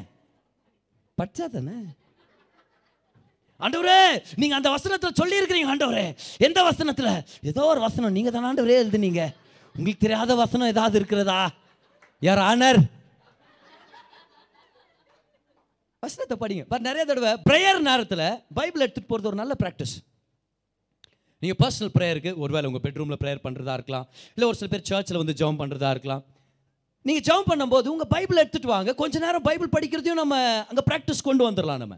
ஏன்னா வேதத்தின் மூலமாக தேவன் நம்மள்கிட்ட பேசுவார். நல்லா ஞாபகம் வச்சுங்க. ஜெபம் எப்போ நிறைவடையுது? நம்ம பேச வேண்டியதெல்லாம் பேசி முடிச்சதுனால நிறைவடையல. ஜெபம் அவர் பேச வேண்டியதை நம்மள்ட்ட பேசிட்ட பிறகு தான் நிறைவடையுது. In prayer more than God hearing your voice it's about you hearing God's voice இது எவ்வளவு முக்கியமான விஷயம் இல்லையா இது? அன்னைக்கு பாருங்க ஏசு ஜெபம் பண்ணாரு. ஆனா பிதாவானவர் ஜெபம் பண்ணுறவருக்கு ஏசு அங்கே தான் வெயிட் பண்ணியிருந்தார். ஏசு ஜெபம் பண்ணிட்டு பிதா குமாரன் பரிசுத்தாவின் நாமத்தினால் ஆமின் நேரிங்க அப்படி வந்துட்டார் அப்படியே? அங்கே தான் இருக்கிறார். ஏன்? ஆவியானவர் இறங்கி வந்தார் பிதாவானவரும் பேசுறார். பிதாவானவர் பேசணுமா இருக்குது? அவர் நம்மகிட்ட பேசணும்னு சொல்லி விருப்பப்படுறார். நீங்க சொல்லுங்க இது கரெக்டான்னு சொல்லி சும்மா இமேஜின் பண்ணுங்களேன். எல்லாம் தெரிஞ்ச அவர் வெறும் கேட்டுனேங்கிறாராம் எல்லாம் தெரிஞ்ச மாதிரி நடிகரை நம்பும். நம்ம ஓவரா பேசிட்டு கிளம்பி போறோமா? எப்படி வாழ்க்கை மாறும்? எல்லாம் தெரிஞ்ச அவரை வாயை அடிச்சிருது சில பேர் ஹஸ்பண்டுங்க வாயை அனுப்பி அடிச்சிருது அந்த மாதிரி தான். எப்படி? ஒன்றும் சொல்லாதீங்க அப்படின்றது. சொல்லுங்க சொல்லுங்க நீங்க ஏன் அப்படி பண்ணீங்க? இல்லைம்மா நான் நீ ஒன்றும் பேச வேண்டாம் உங்களுக்கு என்ன தெரியும்? ஒன்றும் பேச வேண்டாம் இந்த மாதிரி சில டைம் ஆண்டவரை பண்ணி விட்டுருது நம்ம. புரியுதுல? ஆண்டவரே இது பண்ணுங்க அது பண்ணுங்க இது பண்ணுங்க. ஆண்டவர் சொல்லார் சரி பார் ஒன்றும் தெரியாதவன் நீ எல்லாம் தெரிஞ்சவர் நான் யார் நிறையா பேசினா வாழ்க்கை நல்லா இருக்கும்? நீயே சொல்லுக்க நான்றார் ஆண்டவர். நம்ம ஒத்துக்கணும். ஆமா ஆண்டவரே நான் கொஞ்சமாக பேசுகிறேன் நீங்கள் நிறையா பேசுங்க. ஏன்னா ஒன்றும் தெரியாத நான் எல்லாம் தெரிஞ்ச நீங்கள் நீங்கள் பேசுகிறதுல தான் ஞானம் நீங்கள் பேசுகிறதுல தான் விடுதலை. நீங்கள் பேசுனீங்கன்னா ஒரு வார்த்தையாக இருந்தாலும் அதில் நன்மை நடக்கும். ஒரு வார்த்தையாக இருந்தாலும் அதில் கிருபை ஏற்படும். ஒரே ஒரு வார்த்தையாக இருந்தாலும் அதில் பேய்ங்க ஓடும் அதில் மதில்கள் இடிக்கப்படும் அதில் அற்புதங்கள் நடக்கும் அதில் நன்மைகள் நடக்கும். கமான் கைவெட்டி சொல்லுங்க பார்க்கலாம். என் குரல் அவருக்கு கேட்குறத விட அவருடைய குரல் எனக்கு கேட்குறது முக்கியம். ஜபத்தில் நாலாவது ரகசியம் இதுதான். Pray to hear God don't pray just so that God can hear you pray so that you can hear God கர்த்தர் உங்ககிட்ட பேசட்டும். உங்கள் ஆவியில் அவர் உணர்த்துவார். ஏதோ ஒரு வசனத்தை உணர்த்துவார். ஒரு அருமையான வார்த்தையை பேசுவார். ஆறுதலான வார்த்தையை பேசுவார். அதுதான் ரொம்ப ரொம்ப முக்கியம் பார் ஜெபத்தில். அதுக்கப்புறம் என்ன நடந்துச்சுன்னு பாருங்கள் பேசினாரு. ஆனால் என்னத்தை பேசினாரு? எல்லாரும் பாருங்கள் பரிசுத்த ஆவியான ரூபம் கொண்டு புறாவை போல் அவர் மேல் இறங்கினார். வானத்திலிருந்து ஒரு சத்தம் உண்டாகி நீர் என்னுடைய நேசகுமாரன் உம்மில் பிரியமா இருக்கிறேன் என்று உரைத்தது. நீர் என் நேசகுமாரன் நான் உன் மேல ரொம்ப பிரியமா இருக்கிறேன். ஏன் இந்த வார்த்தையை சொன்னாரு? பிதாவானவர் இயேசுவை பார்த்து இது ரொம்ப முக்கியன்ற மாதிரி தோணலையே. ஏன்னா அப்பா மகனை பார்த்து சொல்றார் நீ என் மகன் எனக்கு உன்னை ரொம்ப பிடிக்கும். இதென்ன ஆண்டவரே? ஆனால் ஏசு கிறிஸ்துடைய நிலைமை நம்ம நிறைய பேருக்கு தெரியல. ஏன் தெரியுமா? அவர் தன்னுடைய தாயின் வயிற்றில் இருக்கும்போது அப்பவே அவரை பற்றி தப்பாக பேச ஆரம்பிச்சிட்டாங்க. ஏன்? ஏன்னா மரியாள் கிட்ட ஏஞ்சல் கேப்ரியல் வந்து சொல்கிறாரு நீ கர்ப்பம் தரிப்ப உலக ரச்சகரை நீ பெற்றெடுக்க போற அப்படின்னு சொல்லி. எலிசபெத்தும் ப்ரெக்னெண்ட்டாக இருக்கிறாங்கன்னு மரியாள் கிளம்பி எலிசபெத்தை பார்க்க போகிறாங்க நல்லா கவுனிங்க. எலிசபெத்தை பார்க்க போயிட்டு பார்த்துட்டு வர்றாங்க மூணு மாதத்தில் மரியாளுடைய வயிறு பெருசாக இருக்குது. Now she's publicly known that she is pregnant சந்தேகம் வருமா இல்லையா எல்லாருக்குமே? என்னம்மா எலிசபெத் வீட்டுக்கு போகிறேன்னு சொல்லி போனேன் வரும்போது கர்ப்பவதியாக இருக்கிறியே. எத்தனை பேர் மரியாதை குற்றப்படுத்தியிருப்பாங்க? இமேஜின் பண்ணுங்க. எத்தனை பேர் ஏசுவா கர்ப்பத்தில் இருக்கும் போதே தப்பா பேசியிருப்பாங்க? அப்பா பேர் தெரியாதவன். இந்த மாதிரி ஒரு தாய்க்கு பிறந்தவன். எத்தனை பேர் இயேசுவை கேவலமா பேசினாங்க தெரியுமா? அவர் வளர்ந்துட்டு இருக்கும்போது கூட. ஆக்சுவலாக அந்த காலத்துல இருந்த ஒரு வதந்தி என்னன்னா ஏசு கிறிஸ்து மரியாள் ஒரு ரோம் ரோம போர் சேவகனால கற்பழிக்கப்பட்டதனால பிறந்தவர்னு சொல்லிட்டாங்களாம். தெரியுமா உங்களுக்கு அது? They said that Jesus was a product of rape அதனால தான் யோவான் சுவிசேஷத்தில் ஒரு இடத்துல சொல்லுவாங்க மேசியா பெத்தலகேம்லேருந்து வராருன்னு சொல்லி நம்மளுக்கு தெரியும். ஆனால் இவன் எங்கேருந்து வந்தான்னு யாருக்கு தெரியும் அப்படின்றாங்க. இயேசுவை பார்த்து ஏன்? குதர்க்கமாக பேசுகிறாங்க குத்தி குத்தி பேசிகிட்டு இருக்கிறாங்க. என்னன்னு? அப்போ பேர் தெரியாதவன் தானே நீ? நீ யார்? பெரியவனா? உனக்கு உங்க அப்பன் பேரே தெரியாது. அநேகர் இயேசுவையும் மரியாதையும் தப்பா பேசிட்டு இருந்தாங்க அந்த காலத்துல. முப்பது வருஷ காலம் இயேசு அந்த வார்த்தைகளை கேட்டு வளர்ந்தார். முப்பது வருஷ காலம் அப்பம் பேர் தெரியாதவன் போறான் பார். அப்பன் பேர் தெரியாதவன் அவன் எப்படி பிறந்தான் தெரியுமா? அவங்க அம்மா இல்ல எலிசபெத் வீட்டுக்கு போனாலாம் போற வரல அது என்னவோ ஆச்சா எல்லாம் சொல்றானுங்க. அது உண்மையா போய் நம்மளுக்கு தெரியல. ஆனா இந்த புள்ள பாவம்பா அப்பம் பேர் தெரியாதவன். யோசிப்பு உங்க டாடி இல்லப்பா? உனக்கு தெரியுமா உனக்கு தெரியுமா? எத்தனை பேர் குத்தி ஓ, பேசியிருப்பாங்க. ஆனா முப்பது வருஷம் வயசு இருக்கும்போது ஞானஸ்தானம் எடுத்துட்டு வெளியே வரும்போது வானங்கள் திறந்த போது அதுல இருந்து பிதாவானவர் சொல்றாரு நீ என்ன குமாரன் நான் உன் மேல பிரியமா இருக்கிறேன் உடனே எல்லா கேள்விக்கும் பதில் செட்டில் ஆகி ஆயிடுச்சு கமான் எல்லா கேள்விக்கும் பதில் செட்டில் ஆயிடுச்சு the question the answer is settled is settled settle ஆயிடுச்சு. ஏன்? ஏன்னா தேவனோட தனித்து ஜெபம் பண்ற இடத்துல தான் நம்மளுடைய அடையாளத்தை நம்ம கண்டுபிடிக்க முடியும். எல்லாரும் சொல்லுங்க பார்க்கலாம். தேவனோட ஐக்கியத்துல தான் என்னுடைய அடையாளம் ஒளிஞ்சிருக்குது. கை உயர்த்துங்க கை உயர்த்துங்க பார்க்கலாம். யார் யாரு நீங்க? நீங்க யார் என்ற அடையாளத்தை பெற்றுக்கொள்ளணும்னு சொல்லி விருப்பப்படுறீங்க? கை உயர்த்தி காமிங்க. Lift up lift up your hands show கை உயர்த்தி எல்லாரும் சொல்லுங்க பார்க்கலாம். என்னுடைய அடையாளம் தேவனோட ஒரு ஐக்கியத்தில் தான் இருக்குது. இங்கிலீஷில் சொல்லுங்க பார்க்கலாம். My identity is anchored in an intimacy with God தேவனோட ஐக்கியத்தில் இருக்கிறவங்க கண்டுபிடிக்கிறாங்க அவங்க யாருன்னு சொல்லி. இன்னைக்கும் நிறையா பேர் ஏன் கெட்ட பழக்கங்களை போய் சிக்கிக்கிறாங்க? ஏன் தவறான உறவுக்குள்ளே போயிடுறாங்க? ஏன் தவறான விஷயத்துக்குள்ளே போயிடுறாங்க? ஏன் அதுலேருந்து வெளியே வர முடியாத மாதிரி கஷ்டப்பட்டு இருக்கிறாங்க? அது சாராய் பழக்கமாக இருக்கலாம் போதை மருந்து பழக்கமாக இருக்கலாம். ஏன்? ஏன்னா they don't know who they are அவங்க யாருன்னு தெரியல. அதனால உலக ஜனத்து போலவே அவங்க செஞ்சுட்டு இருக்கிறாங்க ஆனா அவங்களுக்கு மட்டும் அவங்க யாருன்னு தெரிஞ்சிச்சுன்னா உதறி தள்ளிட்டு போவாங்க. காரணம் என்ன தெரியுமா? நம்ம தேவனுடைய பிள்ளைகள் உன்னதமான தேவனுடைய பிள்ளைகள். இளவரசர்கள் இளவரசிகளாக கர்த்த நம்மளை ஏற்படுத்தி இருக்கிறார் பல வருஷமா தெருப்பு இருக்கிற ஒருத்தர் இருந்தாராம் பார். ஆனா அவர் ஒரு பெரிய சொத்துக்கு வாரிசாம். ஒவ்வொரு வருஷமும் அவருக்கு வந்து எத்தனையோ கோடி ரூபாய் அவருக்கு வந்து சேரணும்னு சொல்லி அவர் பேரில் யாரோ உயிர் எழுதி வச்சிருக்கிறாங்க. அது அவருக்கே தெரியல. உண்மையாக நடந்தது லண்டனில் நடந்தது. பல வருஷமா அவருடைய வேலையை என்னது? தெருப்பெருக்கிறது கீழே ஏதாவது சில்லற காசு கிடைக்குமான்னு நினச்சிட்டே பெருக்கிட்டு இருப்பாங்களா? ஏன்னா அவங்களுக்கு போதுமான அளவுக்கு சம்பளம் கிடைக்காதான் பாரு. கீழே பார்க்க ஏதாவது ஒரு நோட்டு கிடைக்குமா? ஏதாவது ஒரு காயின் கிடைக்குமா? ஒரு நாள் ஒரு லாயர் அவரை கண்டுபிடிச்சிட்டார். கண்டுபிடிச்சிட்டு அவர் தோல் மேல கைப்பட்டு சொன்னாரா நீ யார் தெரியுமா? ஒவ்வொரு வருஷமும் பல கோடிகள் உனக்கு வந்து சேரும்படி நீ கோடிகளுக்கு அதிபதி. நீ யார் தெரியுமா? ஒரு பெரிய பணக்காரனுடைய வாரிசு. நீ யார் தெரியுமா? அநேக சொத்துக்களுக்கு வாரிசுன உடனே தொடப்பத்தை கீழே போட்டான் பாரு. கீழே போட்டு சொன்னா சார் எங்க வரணுமோ வரவா சார். எங்க சார் சைன் போடுறது நான்? இதுதான் நடக்க போகுது. இன்னைக்கு அநேகர் ஏன் தெரியுமா? ஒரு இப்போ தெருப்பு இருக்கிற ஒரு வேலை வந்து ஒரு கேவலமான வேலை அப்படின்ற மாதிரியோ இல்லை அந்த மாதிரி வேலை செய்யக்கூடாதுன்றது நான் கொண்டு வரல. ஆனா ஏதாவது எனக்கு கிடைக்குமா? தலையை கீழே போட்டு வாழ்ற வாழ்க்கை தூசியை பார்த்து வாழ்ற வாழ்க்கை. ஒரு அடையாளமாக நம்ம எடுத்துக்கலாமா? தூசியை பார்த்து வாழ்ற வாழ்க்கை குப்பையை பார்த்து வாழ்ற வாழ்க்கை. எல்லாம் முடிவடையணும். எப்போ தெரியுமா முடிவடையும்? யாரோ ஒருத்தர் நம்ம தோல் மேலே கை போட்டு ஆவியானவர் நம்ம தோல் மேலே கை போட்டு நீ யார் தெரியுமா? நீ உன்னதமான தேவனுடைய பிள்ளை. உனக்காக ஒரு பிதா இருக்கிறார். நீ அனாதை அல்ல. நீ நல்லா இருக்க போற. நீ ஆசீர்வதிக்கப்பட போற. இந்த வெளிப்பாடை பெற்றுக்கொள்ளும் போது you know when we get our identity when we discover who we truly are when we discover who God truly is தேவன் எப்படிப்பட்டவர் தெரிஞ்சுக்கிறதுல தான் நம்ம யாருன்ற அந்த அடையாளத்தின் வெளிப்பாடே ஒளிஞ்சிருக்குது. When you know God you know who you are because he is the one who created us அவர் தான் நம்ம படைச்சார் அவரை தெரிஞ்சுக்காம நான் யாருன்னு நான் தெரிஞ்சுக்க முடியாது. அவரை தெரிஞ்சுக்கணும்னா என்ன பண்ணோம் தினம் தினமும் அவரோட ஜெபிக்கிற ஒரு வாழ்க்கையில் நான் ஈடுபடணும். கமான் நீங்கள் யாருன்னு உங்களுக்கு தெரியுமா? உண்மையாகவே உங்கள் அடையாளம் என்னன்னு உங்களுக்கு தெரியுமா? தெரியலனா கவலைப்படாதீங்க. இன்னைக்கு தேவன் ஒரு இன்விடேஷன் கொடுத்து சொல்கிறாரு என்கிட்ட தனியாக வந்து ஜெபம் பண்ணு. தினமும் ஜெபம் பண்ணு. நீ யாருன்னு உனக்கு காமிக்கிறேன். உனக்கு என்னென்ன சொந்தம்னு காமிக்கிறேன். நீ என்ன செய்கிறதுக்காக சிருஷ்டிக்கப்பட்டிருக்கிற அழைக்கப்பட்டிருக்கிற அப்படின்றத நான் வெளிப்படுத்துகிறேன் நீ யாருன்றது எனக்குள்ளே தான் ஒளிஞ்சிருக்குது. எப்போ நீ எனக்குள்ளே வந்து ஒளிஞ்சுக்கிறியோ அப்பதான் உன உன்னுடைய அடையாளத்தை நான் உனக்கு எடுத்து காமிக்க முடியும். நான் உனக்கு அதை வெளிப்படுத்த போகிறேன் இதான் தேவனுடைய இன்விடேஷன் இன்னைக்கு. Number five pray so that you will be established in your identity உங்கள் அடையாளத்தில் நிலை நிலைநிறுத்தப்படும்படி ஜெபம் பண்ணுங்க. ஏசு கிறிஸ்து வாழ்க்கையிலேருந்து ரகசியங்களை கற்றுக்கிட்டு வந்துட்டு இருக்கிறோம் முதலாவது ஜப ரகசியம் இதுதான். ஏசு கிறிஸ்து ஜெபத்துக்காக ஒரு நேரத்தையும் ஒதுக்குனாரு ஒரு இடத்தையும் ஒதுக்கி வச்சிருந்தார். ரெண்டாவதா ஏசு கிறிஸ்துவானவர் திறந்த வானங்கள் கீழே ஜெபம் பண்ணார். நீங்களும் நானும் திறந்த வானங்கள் கீழே ஜெபம் பண்ணுறோம் மூணாவதா ஏசு கிறிஸ்துவானவர் ஜெபம் பண்ணும்போது ஆவியானவரால் நிரப்பப்பட்டார். நம்ம ஜெபம் பண்ணும்போது ஆவியானோட ஊழியத்தை நம்ம பெற்றுக்கொள்கிறோம் நான்காவதா இயேசு கிறிஸ்துவானவர் ஜெபம் பண்ணிட்ட பிறகு பிதாவின் சத்தத்தை கேட்டார். நீங்களும் நானும் ஜெபத்தில் நம்ம சத்தம் அவருக்கு கேட்டால் மட்டும் போதாதுன்னு கத்திட்டு போயிடக்கூடாது.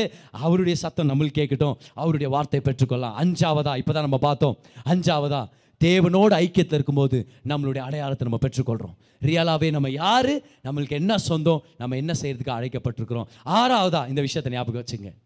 நான் இந்த கேள்வி கேட்குறேன். ஜீசஸ் ஏன் ஞானஸ்நானம் எடுக்கணும்? அவர் தான் எந்த பாவமும் பண்ணலையே. அங்கே எல்லாரும் வந்து பாவங்களை அறிக்கை செஞ்சு ஞானஸ்தானம் எடுத்தாங்களாம் ஜீசஸ் எந்த பாவமும் பண்ணாதவர் அவர் எந்த பாவத்தை அறிக்கை பண்ணுவார்? அவர் ஏன் ஞானஸ்தானம் எடுக்கணும்? நம்மளுக்கு ஒரு ஆன்சர் இருக்குது. அந்த வசனத்தை படிச்சுட்டு ஆறாவது பாயிண்ட் உங்களுக்கு நான் கொடுக்க போகிறேன் வாங்க எல்லாரும் Matthew chapter three verse number fourteen Mattheyu மூன்றாம் அதிகாரம் அதுடைய பதினான்காம் வசனத்தை நான் படிக்கிறேன் பாருங்க. Why did jesus have to be baptized? யோவான் அவருக்கு தடை செய்து யோவான் ஸ்நானகன் சொல்கிறாரு நான் உம்மாலே ஞானஸ்நானம் ஞானஸ்நானம் பெற வேண்டியதா இருக்க நீர் என்னிடத்தில் வரலாமா? ஜீசஸ் நீங்கள் தான் எனக்கு ஞானஸ்நானம் கொடுக்கணும். நான் எப்படி உங்களுக்கு கொடுக்குறது? அப்படின்னு உடனே அப்போ ஏசு கிறிஸ்து சொல்கிறார் ஏசு அவனுக்கு பிரதியுத்தரமாக இப்பொழுது இடம் கொடு. பரவாயில்ல யோவான் கொடுத்துரு எனக்கு ஞானஸ்தானம் கொடுத்துரு. ஏன் தெரியுமா? இப்படி எல்லா நீதியையும் நிறைவேற்றுவது நமக்கு ஏற்றதாய் இருக்கிறது என்றார். அப்பொழுது அவருக்கு இடம் கொடுத்தான். ஏசு ஞானஸ்நானம் பெற்றார். Why did Jesus have to get baptized? There's only one reason. Obedience to his father.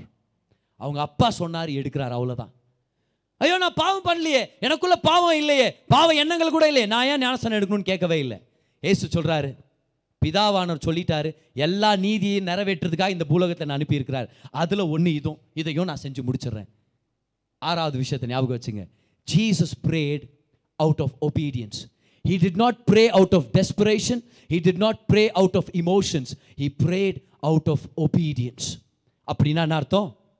ஜெபம் பண்ணுறதுக்கு ஒரு ஃபீலிங் வரணும்னு எதிர்பார்க்கக்கூடாது. இல்லை வேறு ஏன் காலையிலே? ஒரு ஃபீலிங்கே இல்லை ஜெபம் பண்ணணுன்ட்டு நான் ஜெபம் பண்ணல அப்படியே கம்பளி போற்றி தூங்கிட்டேன். இல்லை பதர் டைமுக்கு போனேன். ஜெபம் பண்ணுறதுக்கு மூடே இல்லை. அதனால் ஜெபம் பண்ணாமல் வந்துட்டேன்.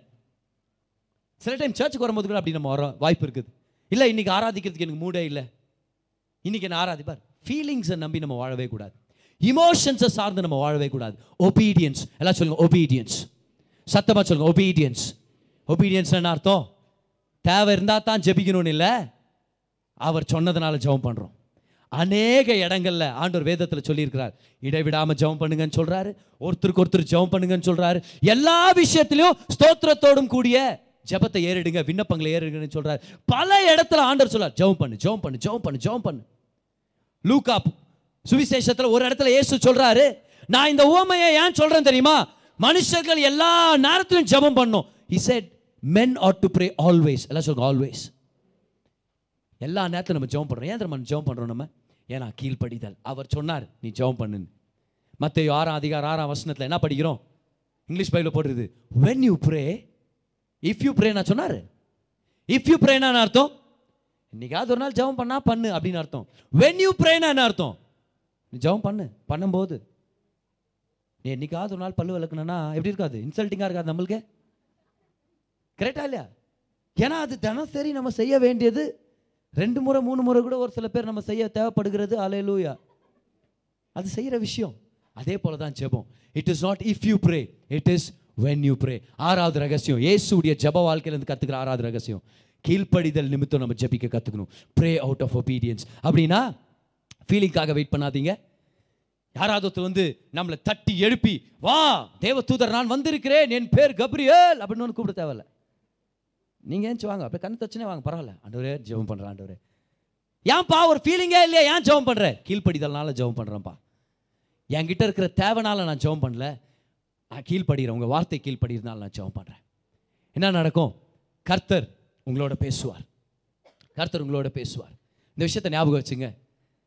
அநேக முறை நம்மளுக்கு கர்த்தர் அற்புதங்களை செய்கிறார் ஜெபம் செய்கிற ஜனங்களுக்கு கர்த்தர் அநேக நன்மைகளை செய்கிறார் there are many breakthroughs that God does in our life ஆனால் அற்புதம் நடக்கலைன்னா சோர்ந்து போயிட வேண்டாம். பிரேக் த்ரூ ஏற்படலைன்னா சோர் சோர்ந்து போயிட வேண்டாம். ஏன் தெரியுமா? நீங்கள் ஜெபிக்கும் போது கர்த்தர் அற்புதத்தை தருவார். தரலனா அவர் உங்ககிட்ட பேசுவார். அந்த வார்த்தை உங்களை திடப்படுத்தும். ஏன்னா ஒரு நாள் அப்போ சிலர் பவுல் ஜெபம் பண்றாரு. ரெண்டு கொரிந்தியர் பன்னெண்டு அதிகாரத்தில் அதை பற்றி படிக்கிறவர் சொல்கிறாரு ஆண்டவரே இந்த மாம்சத்தில் இருக்க இந்த முள்ளை எடுத்து போடுங்க. இப்போ முள்ளுன்னா என்ன அர்த்தம்? ரியலாகவே அவர் காலில் ஏதோ முள்ளு குத்திச்சுன்னு அர்த்தம் இல்லை. ஏதோ ஒரு விஷயம் அவரை பாதிச்சுன்னுக்குது. அதை தான் அவர் முள்ளுன்ற மாதிரி ஒரு பொயட்டிக்காக பேசினுக்கிறாரு. என்ன விஷயம்? அவர் போகிற இடத்துலலாம் உபத்திரவம் பாரு. அந்த உபத்திரவம் தான் ஒரு முள் ஒரு சில பேர் என்ன சொல்கிறாங்க அப்போ சிலர் பவுலுக்கு ஒரு முள் இருந்துச்சு. அது என்ன முள்ளு தெரியுமா? அது ஒரு வியாதி அப்படின்ட்டாங்க. இல்லை. ஏசு கிறிஸ்து நமக்காக வியாதியை சுமந்துட்டார். நமக்கு எந்த வியாதியும் கொடுக்க போகிறதில்ல அவர். ஆண்டவரே இந்த வியாதியை நீங்கள் கொடுத்தீங்களே அப்படின்றது. அப்புறம் ஆண்டவரே என்ன ஏன் சுகமாகல அப்படின்றது. கவனிங்க கர்த்தர் வியாதியை தரமாட்டார். கர்த்தர் நிச்சயமே வியாதியை தரித்திரத்தை ஆக்சிடென்ட்டை தர்ற தேவன் இல்லை. அவர் நல்லவர். அவர் நல்லவர். கமான் அவர் நல்லவர். நம் பிள்ளைகள் நம்ம கிட்ட ஏதாவது கேட்டாங்கன்னா அவங்களுக்கு நல்லது வர்ற மாதிரி தான் நம்ம தர்றோம். ஏசு சொல்றாரு நீ அப்பத்தை கேட்டா உன் பிள்ளை நீ கல்ல தருவியா? நீ மீனை கேட்டா பாம்பை தருவியா? யாராவது கொடுத்துருக்குறோமா அப்படி? டேடி எனக்கு மீன் வாங்கி கொடு. மீன் என்னடா மீன்? இந்தடா பாம்பு. அப்புறம் நல்ல பயங்கர ஸ்ட்ரென்த்ராமாங்க ஜாக்கி சான் பாக்குறியா? பாம்பு தான். தரமான இல்லை. தரவேணாம் அவர் சொல்றாரு முட்டை கேட்டால் தேனை தருவியா நீ? தருவோம் நம்ம. அப்பா எனக்கு இன்னொரு முட்டை வேணும். முட்டை என்னடா முட்டை? போய் அங்கே போய் சேத்துல கை விடு. நாலு தேல் கடிக்கிட்டோம் உன்னை. அப்போ தான் உனக்கு புத்தி வரும். யோசிக்கிறதுக்கு வேடிக்கையாக இருக்குது. ஒருத்தரும் அப்படி பண்ண மாட்டோம். அப்போ ஏசு கேட்குறாரு தீமையாக இருக்கிற நீயே கெட்டவன் நீ. அப்படின்னா அவருடைய நல்ல குணத்தை கம்பேர் பண்ணாமலாம் கெட்டவங்க தானே? ஒரு ஒரு சில பேர் இங்கே நம்ம வெள்ளையாக இருக்கிறோம். இதே அமெரிக்காக்கார பக்கத்தில் நின்னா நம்ம வெள்ளையா தெரியுமோ? ஏய் black man where do come from அப்படின்னு யாராவது ஒருத்தர். நம்ம நம்ம நம்ம ஜென்ரலாக நல்லவங்க தான். இல்லை அட் ஏசு கிறிஸ்துவின் பிள்ளைகளாக இருந்தாலும் நல்லவனாக வாழணும் நம்ம விருப்பப்படுறோம். ஆனால் அவருடைய நல்ல குணத்தோட கம்பேர் பண்ணால் நம்ம தீமையாக தான் தெரியும். அதனால தான் ஏசு சொல்கிறார் கெட்டவங்களான நீங்களே உங்கள் பசங்களுக்கு நல்லது கொடுக்கணும்னு நினைக்கும் போது அந்த பரலோக பிதா எவ்வளோ நல்லதை செய்வார்? அப்படின்னா என்ன அர்த்தம்? வியாதியை வறுமையை ஆக்சிடென்ட்டை கொடுக்குறவர் அவர் இல்லை. அவர் இல்லை அவர் நல்லவர். அவர் நல்லவர் நம்பினீங்கன்னா நல்லது நடக்கும். உண்மை இன்னொரு டைம் சொல்ல பாருங்க. அவர் நல்லவர் நம்புறவங்களுக்கு நல்லது நடக்கும். கர்த்தர் என்ன சோதிக்கிறார் எனக்கு வியாதியை குத்துட்டார் அவர் தானே வாதிக்கிறார் இப்படி நம்புறவங்களுக்கு நன்மை நடக்காது. ஏன்னா அவங்களே ஒரு தடை போட்ட மாதிரி ஆயிடுச்சு. You have to know that God is a good God அவர் என்ன பண்ணுவார் தெரியுமா? உங்ககிட்ட பேசுவார். சில தடவை அற்புதம் நடக்காத மாதிரி இருக்கும். ஆனால் அவர் நம்மள்கிட்ட பேசுவார். அதே போதுமான மாதிரி இருக்கும் பார். ஏன்னா பவுல் கேட்குறாரு பார். அந்த முல்லை எடுத்துருங்காண்டவர் அந்த உபத்திரம் வானா. மூணு தடவை ஜெபம் பண்ணானா? ஆனால் மூணு தடவையும் கர்த்தர் அந்த முல்லை ரிமூவ் பண்ணவே இல்லையா பாரு. ஆனா இயேசு பேசினார் என் கிருபை உனக்கு போதும். உன் பலவீனத்தில் என் பலம் பூரணமாக விளங்கணும்னு பவுல் பிரேயரை மாத்திட்டார். இனி என் பலவீனத்தை குறித்து நான் வெக்கப்பட போகிறதில்ல அதை குறித்து நான் மேன்மை பாராட்ட போகிறேன் ஏன்? எப்பெல்லாம் அந்த பலவீனம் வருதோ அப்பெல்லாம் கிறிஸ்துடைய கிருபா அதிகமாக என் மேலே நடப்புதாக்கும் அப்போ நான் ஏன் கவலைப்பட போகிறேன் in other words don't pray to get a miracle pray to receive a word from God பாரு நம்ம ஜெபம் பண்ண வரோம் தெரியுமா? ஆண்டவரே கடனை தீர்த்துங்க ஆண்டவரே. எவ்வளோன்னு பார்த்தா ஒரு முப்பதாயிரம் ரூபாய் உங்களுக்கு தேவைப்படுதுன்னு வச்சுங்களேன் இப்போவே முப்பதாயிரம் ரூபாய் கொடுங்க ஆண்டவரே. இப்போவே முப்பதாயிரம் ரூபாய் கொடுங்க ஆண்டவரே. இப்போ ஆண்டவர் செய்ய முடியாதா? நிச்சயமாக செய்ய முடியும். ஏதோ ஒரு ஒரு இம்மிடியட்டாக ஒரு செக்கு உங்களுக்கு பாஸ் ஆகுற மாதிரியோ ஒரு ஒரு ஒரு அமௌண்ட் உங்களுக்கு கிரெடிட் ஆகிற மாதிரியோ இப்போ தான் நம்மளுக்கு கூகுள் பே ஃபோன்பே அப்படின்னு ஆயிரத்தெட்டு பே இங்கெல்லாம் இருக்குது இல்லையா? ஆனால் அனுப்ப மாட்டாங்க அனுப்ப முடியும். ஆனால் ஆனால் விஷயம் இதுதான். நிறைய தடவை என்ன திரும்ப ஜெபம் பண்ணும்? ஆண்டவரே எனக்கு ஒரு வார்த்தையை கொடுங்க. எல்லாரும் சொல்லுங்க பார்க்கலாம். ஏதாவது ஒரு சூழ்நிலை கஷ்டமான சூழ்நிலை வந்தோன்னு சூழ்நிலையை மாற்றுங்க அவனை தூக்குங்க இவனை தீர்த்து கட்டுங்க அப்படின்றது பதில் எனக்கு ஒரு வார்த்தையை கொடுங்க. ஸ்பீக் டு மீ லாட் இது என்ன பண்ணுறதுன்னு எனக்கு தெரியல. ஐடியாவை கொடுங்க. எனக்கு ஒரு ஸ்ட்ராட்டஜியை கொடுங்க. ஹோலி ஸ்பிரிட் அவனுக்கு நீச்சல் தெரில அவனுக்கு படகு கட்டவும் தெரில ஆனால் ஒரு பிரிட்ஜ் இருக்கிறது காமிச்சிங்களே. மகனே அது சும்மா கதை பா கிரேத் சொன்னது. பரவாயில்ல அது சும்மா கதையிலையாவது அப்படி நடக்குது அந்த மாதிரி எனக்கு செய்யுங்க ஆண்டவரே. எனக்கு ஒரு பிரிட்ஜை காமிங்க. எனக்கு ஒரு வழியை காமிங்க. அவர் நிச்சயமாக காண்பிப்பார். Pray to hear from God இன்னைக்கு என்டையர் மெசேஜை ஒரே ஸ்டேட்மெண்ட்டில் கூட கொண்டு வந்துடலாம். Pray to hear from God அப்படின்னு. ஆனால் அந்த ஆறு ரகசியங்களை கற்றுக்கிட்டோம் நம்ம மறந்துடக்கூடாது. ஆறு ரகசியங்கள். முதலாவது ஜெபத்துக்காக ஒரு இடத்தையும் ஒரு நேரத்தையும் ஒதுக்கி வைக்கணும். எல்லாரும் உள்ளத்து மேலே கை வச்சு சொல்லுங்க. ஜெபத்துக்காக ஒரு இடத்தையும் ஒரு நேரத்தையும் நான் ஒதுக்கி வைக்க போகிறேன் இப்போ ஆண்டு முன்னாடி ஜம்ப் பண்ணிட்டீங்க. அதனால ஒழுங்கு மரியாதை அதை போய் செஞ்சிருவோம் நம்மளுக்கு தெரியும். ரெண்டாவதா? எல்லாரும் சொல்லுங்க பார்க்கலாம். வானங்கள் திறந்திருக்கிறதுனால நான் ஜெபம் பண்ணிட்டு இருக்கிறேன் சொல்லுங்க மூணாவதா சொல்லுங்க. நான் ஜெபம் பண்ணும்போது ஆவியானுடைய சகாயத்தை பெற்றுக்கொள்றேன். நான்காவதா சொல்லுங்க நான் ஜெபம் பண்ணும்போது தேவனுடைய சத்தத்தை நான் கேட்கிறேன். அஞ்சாவதா சொல்லுங்க நான் ஜெபம் பண்ணும்போது என் அடையாளத்தை கண்டுபிடிக்கிறேன். I find out who I am இல்லையா? ஆறாவது எல்லாம் சொல்லுங்க நான் ஜெபிக்கிறது. இமோஷன்ஸ்னால இல்ல தேவை இருக்கிறதுனால இல்ல நான் ஜெபம் பண்றது கீழ்ப்படிதல் நிமித்தம். அவுட் ஆஃப் ஒபீடியன்ஸ் இந்த ஆறு ரகசியங்களும் நம்ம ஞாபகம் வச்சுக்கணும். இது நம்ம ஜப வாழ்க்கை அடுத்த கட்டத்துக்கு கொண்டு வரும். நல்லா ஞாபகம் வச்சுங்க பப்ளிக்காக நம்ம லைஃப் நல்லா இருக்கணும்னா ப்ரைவேட்டாக நம்மளுடைய ப்ரேயர் லைஃப் ரொம்ப நல்லா இருக்கணும்.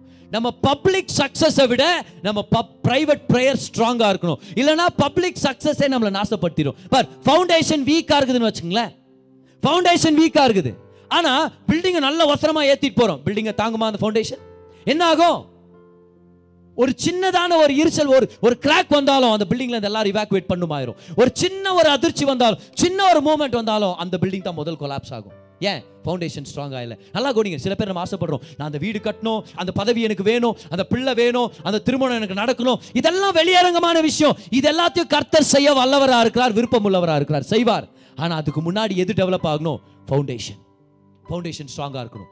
ப்ரேயர் லைஃப்பில் தேவனோட இணைஞ்சிருக்கிறது ஸ்ட்ராங்காக இருந்துச்சுன்னா எந்த வெற்றியோ தோல்வியோ நம்மளை பாதிக்கவே பாதிக்காது. ஒரு சில பேருக்கு பாருங்கள் வெற்றி வந்தாலும் அவங்கள பாதிச்சிடும் அப்படியே தலகணம் பிடிச்சவங்களாம் திரிவாங்க பாரு அப்படியே.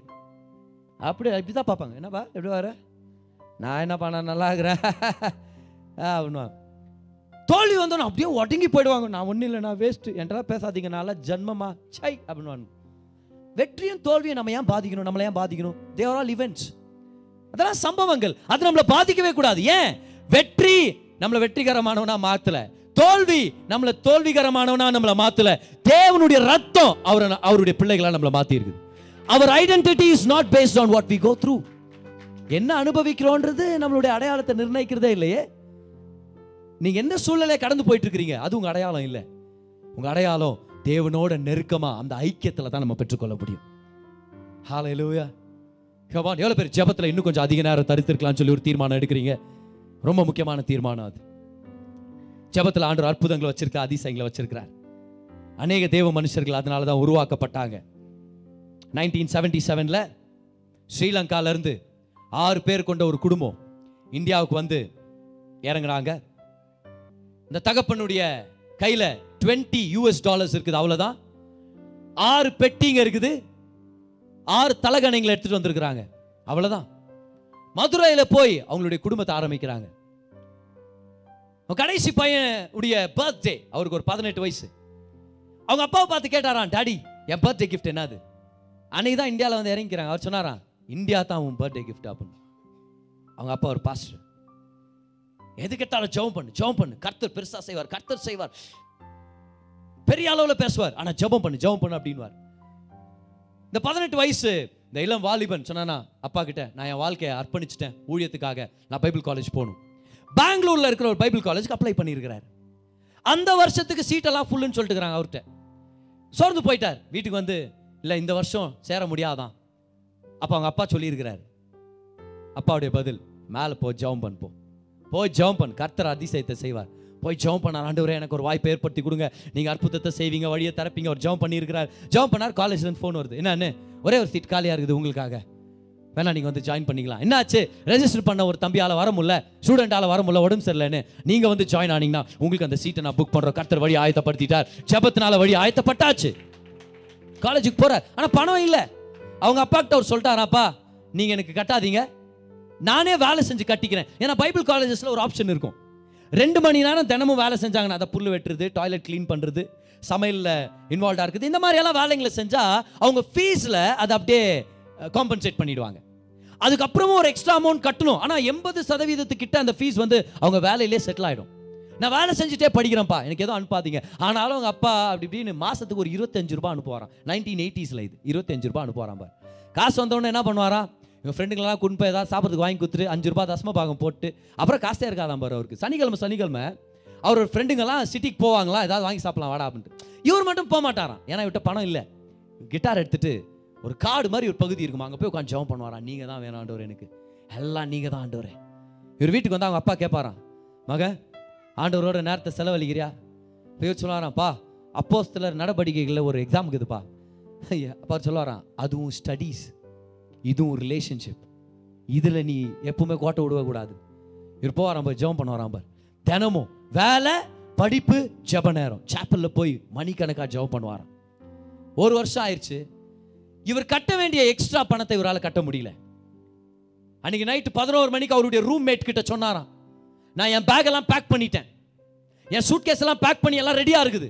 நாளைக்கு காலையில் என் பேர் நோட்டீஸ் போர்டில் வந்துருச்சுன்னா நான் இந்த காலேஜை விட்டு நான் ஓடி போகிறேன் நான் எங்கள் வீட்டுக்கு போகிறேன் அன்றைக்கி நைட்டு பதினோரு மணிக்கு சாப்பல்ல போய் ஜெபம் பண்ணி சொன்னார் ஆண்டவர் நீங்கள் என்ன அழைச்சிருக்கிறது உண்மையாக இருந்தால் என் தேவைகளை நீங்கள் சந்திப்பீங்க. நாளைக்கு ஃபீஸ் கட்டாதவங்க லிஸ்ட்டில் என் பேர் வரக்கூடாது ஆண்டவர். நீங்கள் ஏதாவது அற்புதத்தை செய்யுங்கன்னு. காலையில் அஞ்சரை மணி வரைக்கும் ஜெபம் பண்ணாரா பாருங்க. அஞ்சரை மணி வரைக்கும் ஜெபம் பண்ணுறாரு கிளாஸ் அட்டன் பண்றாரு பத்தரை மணிக்கு டீ பிரேக் வந்து நோட்டீஸ் போர்டில் பார்க்குறாரு அவருடைய பேர் காணும். ஃபீஸ் கட்டாதவங்களுடைய லிஸ்ட்ல அவருடைய பேர் காணும். இவர் போயிருக்கிறார் அக்கௌண்ட் செக்ஷன் போயிருக்கிறாரு. சார் நான் ஒரு வருஷமா ஃபீஸ் கட்டல ஆனா நீங்க என் பேரு போட இல்லை அப்ப அவர் சொன்னாரா? பர்பா தம்பி. ஒருத்தர் வந்தாரு ஒரு பண்டில் பணத்தை எடுத்துட்டு வந்து கொடுத்தாரு. This is for a student name Paul Thangaiah Paul தங்கையான்ற ஒரு ஸ்டூடெண்ட்டுக்காக நான் பணத்தை கட்ட வந்திருக்கிறேன்னு சொல்லி முழு பணத்தை அப்படியே ரொக்கத்தை கொடுத்துட்டு போயிட்டாரு. அதனால உன் ஃபீஸ் செட்டில் நீ எதுவுமே கட்ட தேவையில்ல. ஜெபம் ஜெபம் பண்ணாரு. கர்த்தர் அற்புதத்தை செஞ்சார். கர்த்தர் வாசலை ஏற்படுத்தினார். கமான் கிராஜுவேட் ஆனார். கோல்ட் மெடல் கோல்ட் மெடலிஸ்ட் அவர். சிறந்த வகையில படிச்சு கிராஜுவேட் ஆனார். ஆனால் அவர் கிராஜுவேஷனுக்கு எந்த கிஃப்ட்டுமே வரலையா? அவர் சொன்னார் நிறைய பேர் கிஃப்ட் வந்துச்சு. ஆனால் எனக்கு மட்டும் ஒரு கிஃப்ட்டுமே வரல. ஆனால் பரவாயில்ல கர்த்தர் இருக்கிறார். அவர் சொல்கிறார் I'm a very strong man I'm hard man சொல்றார். இதெல்லாம் I don't like self pity நான் போய் சும்மா பரிதாபத்தெல்லாம் சம்பாதிக்கிறது எனக்கு இஷ்டம் இல்லை. ஐயோ எனக்கு ஒன்றும் நடக்கல. ஐயோ ஒன்றும் இல்லை. கர்த்தர் பார்த்துக்கிறார். கர்த்தர் நான் ஜெபிக்கிறேன். அவர் சமூகத்தில் காத்திருக்கிறேன் கர்த்தர் பார்த்துக்கிறார். அவருடைய சைக்கிள் எடுத்து இந்திரா நகர் முழுசும் சுற்றிட்டு இருந்தாராம். எதுக்காக? சர்ச் நான் இங்கே தான் ஆரம்பிக்க போகிறேன் கர்த்தர் எனக்கு காமிச்சிருக்கிறார். ஃபைனலாக ஒரு லேடி அவரை கூப்பிட்டு சொன்னாங்களாம். என் வீட்டில் நீ ப்ரேயர் நடத்தலாம். இவர் ஆமேன்னு சொல்கிறதுக்குள்ளே அந்த அம்மா பத்தாயிரம் ரூபாய் அட்வான்ஸ் ஆயிரம் ரூபாய் வாடகை அப்படின்ட்டாங்களா பாருங்க. இவரு ஓகே இதை கட்டிலாம் விடுங்க ஒன்றும் பிரச்சனை இல்லைன்ட்டு இவருடைய இவருடைய மென்டர் அவர்கிட்ட போய் கேட்டிருக்கிறாரு. இந்த மாதிரி பத்தாயிரம் ரூபாய் கேட்குறாங்க அவர் கேட்டிருக்கிறாரு. உன் சபையில் எத்தனை பேர் இருக்கிறாங்க? இவர் சொல்லிக்கிறார் எங்கள் சபையில் நாலு பேர் இருக்கிறாங்க. நான் பிதா குமாரன் பரிசுத்தாவியானவர் பாவம் சொல்லிக்கிறாங்க இல்லை இல்லை நம்ம ஸ்தாபனத்தில் உனக்கு பணம் சப்ளை ஆகணும்னா ஏழு பேராவது ஞானஸ்தானம் எடுத்துருக்கணும் அந்த மாதிரி ஏதோ ஒரு இது சொல்லி அனுப்பிட்டாங்களாம். இவர் சொன்னார் நீ போய் நடத்து அது வரைக்கும் நீயே பார்த்துக்க அப்படின்னு அனுப்பி விட்டாங்களாம் பார். இவர் ஜெபம் பண்ணாராம். டவரே நீங்கள் தான் எனக்கு அதிசயத்தை செய்யணும். நீங்கள் தான் எனக்கு நன்மையை செய்யணும். மூணு நாள் உபவாசம் பண்ணி ஜெபம் பண்ணாராம். எந்த மனுஷங்கிட்டையும் கையேந்தலை யார்கிட்டையும் போய் பிச்சை கேட்கல ஒன்றே இல்லை. நீங்கள் பார்த்துக்குவீங்க ஆண்டவரே. மூணு நாளுக்கு அப்புறம் ஒருத்தர் அவரை வந்து மீட் பண்ணி சொல்லியிருக்கிறாங்க. எப்படி பாருக்கிற உன் கிராஜுவேஷனுக்காக உனக்கு ஒரு செக் எழுதுனேன் நான். கொடுக்க மறந்துட்டேன். இந்தா பத்தாயிரம் ரூபாய். எடுத்துன்னு போய் அப்படியே அட்வான்ஸ் பணத்தை கட்டினாரு. இன்னைக்கு உலக அளவில் அநேகருடைய வாழ்க்கை மாறுறதுக்கான ஒரு பெரிய ஊழியத்தை கர்த்தர் அந்த தேவ மனுஷன் கொடுத்துருக்கிறார். ஹாலே லூயா நூத்துக்கும் மேற்பட்ட பாஸ்டர்ஸ்க்கு சைட் வாங்கி கொடுத்துருக்கிறார். முன்னூறுக்கும் மேற்பட்ட சபை கட்டடங்களை கட்டி இருக்கிறாரு இன்னைக்கு பெங்களூர்ல அவர் சொல்றாரு அடுத்ததா ஐம்பதாயிரம் பேர் என்னுடைய சர்ச்சில் சேரணும் தேவனுடைய ராஜ்யத்துக்காக.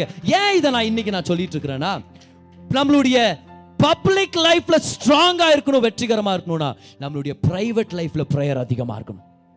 பிரைவேட் ப்ரேயர் லைஃப் எவ்வளோ பேர் இங்கே உண்மையாகவே ஒரு மாபெரும் சக்சஸை தேவனுடைய ராஜ்யத்துக்காக நீங்கள் செஞ்சு காமிக்கணும் அனுபவிக்கணும்னு சொல்லி விருப்பப்படுறீங்க. உண்மையா உண்மையாகவே என்னவர் நார்மலாலாம் வாழக்கூடாது நம்ம. சாதாரணமாலாம் வாழ்ந்துட்டு செத்து போயிடக்கூடாது. ஏதாவது பெருசாக செய்யணும். ஏதோ பெரிய லெவலில் செய்யணும். ஏன்? கர்த்தர் நம்மளை அவருடைய பிள்ளைகளாக ஏற்றுக்கொண்டார். நரகத்துக்கு போயிட்டு இருந்த நம்மளை திருப்பி பிள்ளையா மாத்தி இருக்கிறார்னா நம்மை கொண்டு இந்த பட்டணத்தை மாற்ற முடியும். நம்மை கொண்டு நம்ம காலேஜஸை மாற்ற முடியும். நம்ம ஒர்க் பிளேஸை மாற்ற முடியும். We are called to do something extraordinary. வெறும் வாழ்ந்தமா செத்தமான்னு இருக்கக்கூடாது. தேவனுடைய ராஜ்யத்துக்காக ஏதாவது சாதிக்கணும். எப்படி முடியும் அது? When you spend time in prayer. Personal prayer. Personal prayer. நீங்க கேட்ட இந்த பாட்காஸ்ட் உங்களுக்கு ஆசீர்வாதமா இருந்திருக்கும். அநேகருக்கு இதை ஷேர் பண்ணுங்க. மீண்டும் அடுத்த பாட்காஸ்ட் உங்களை சந்திக்கிற வரைக்கும் ஞாபகம் வச்சுக்கோங்க. தேவன் உங்களை அதிகமாக நேசிக்கிறார்.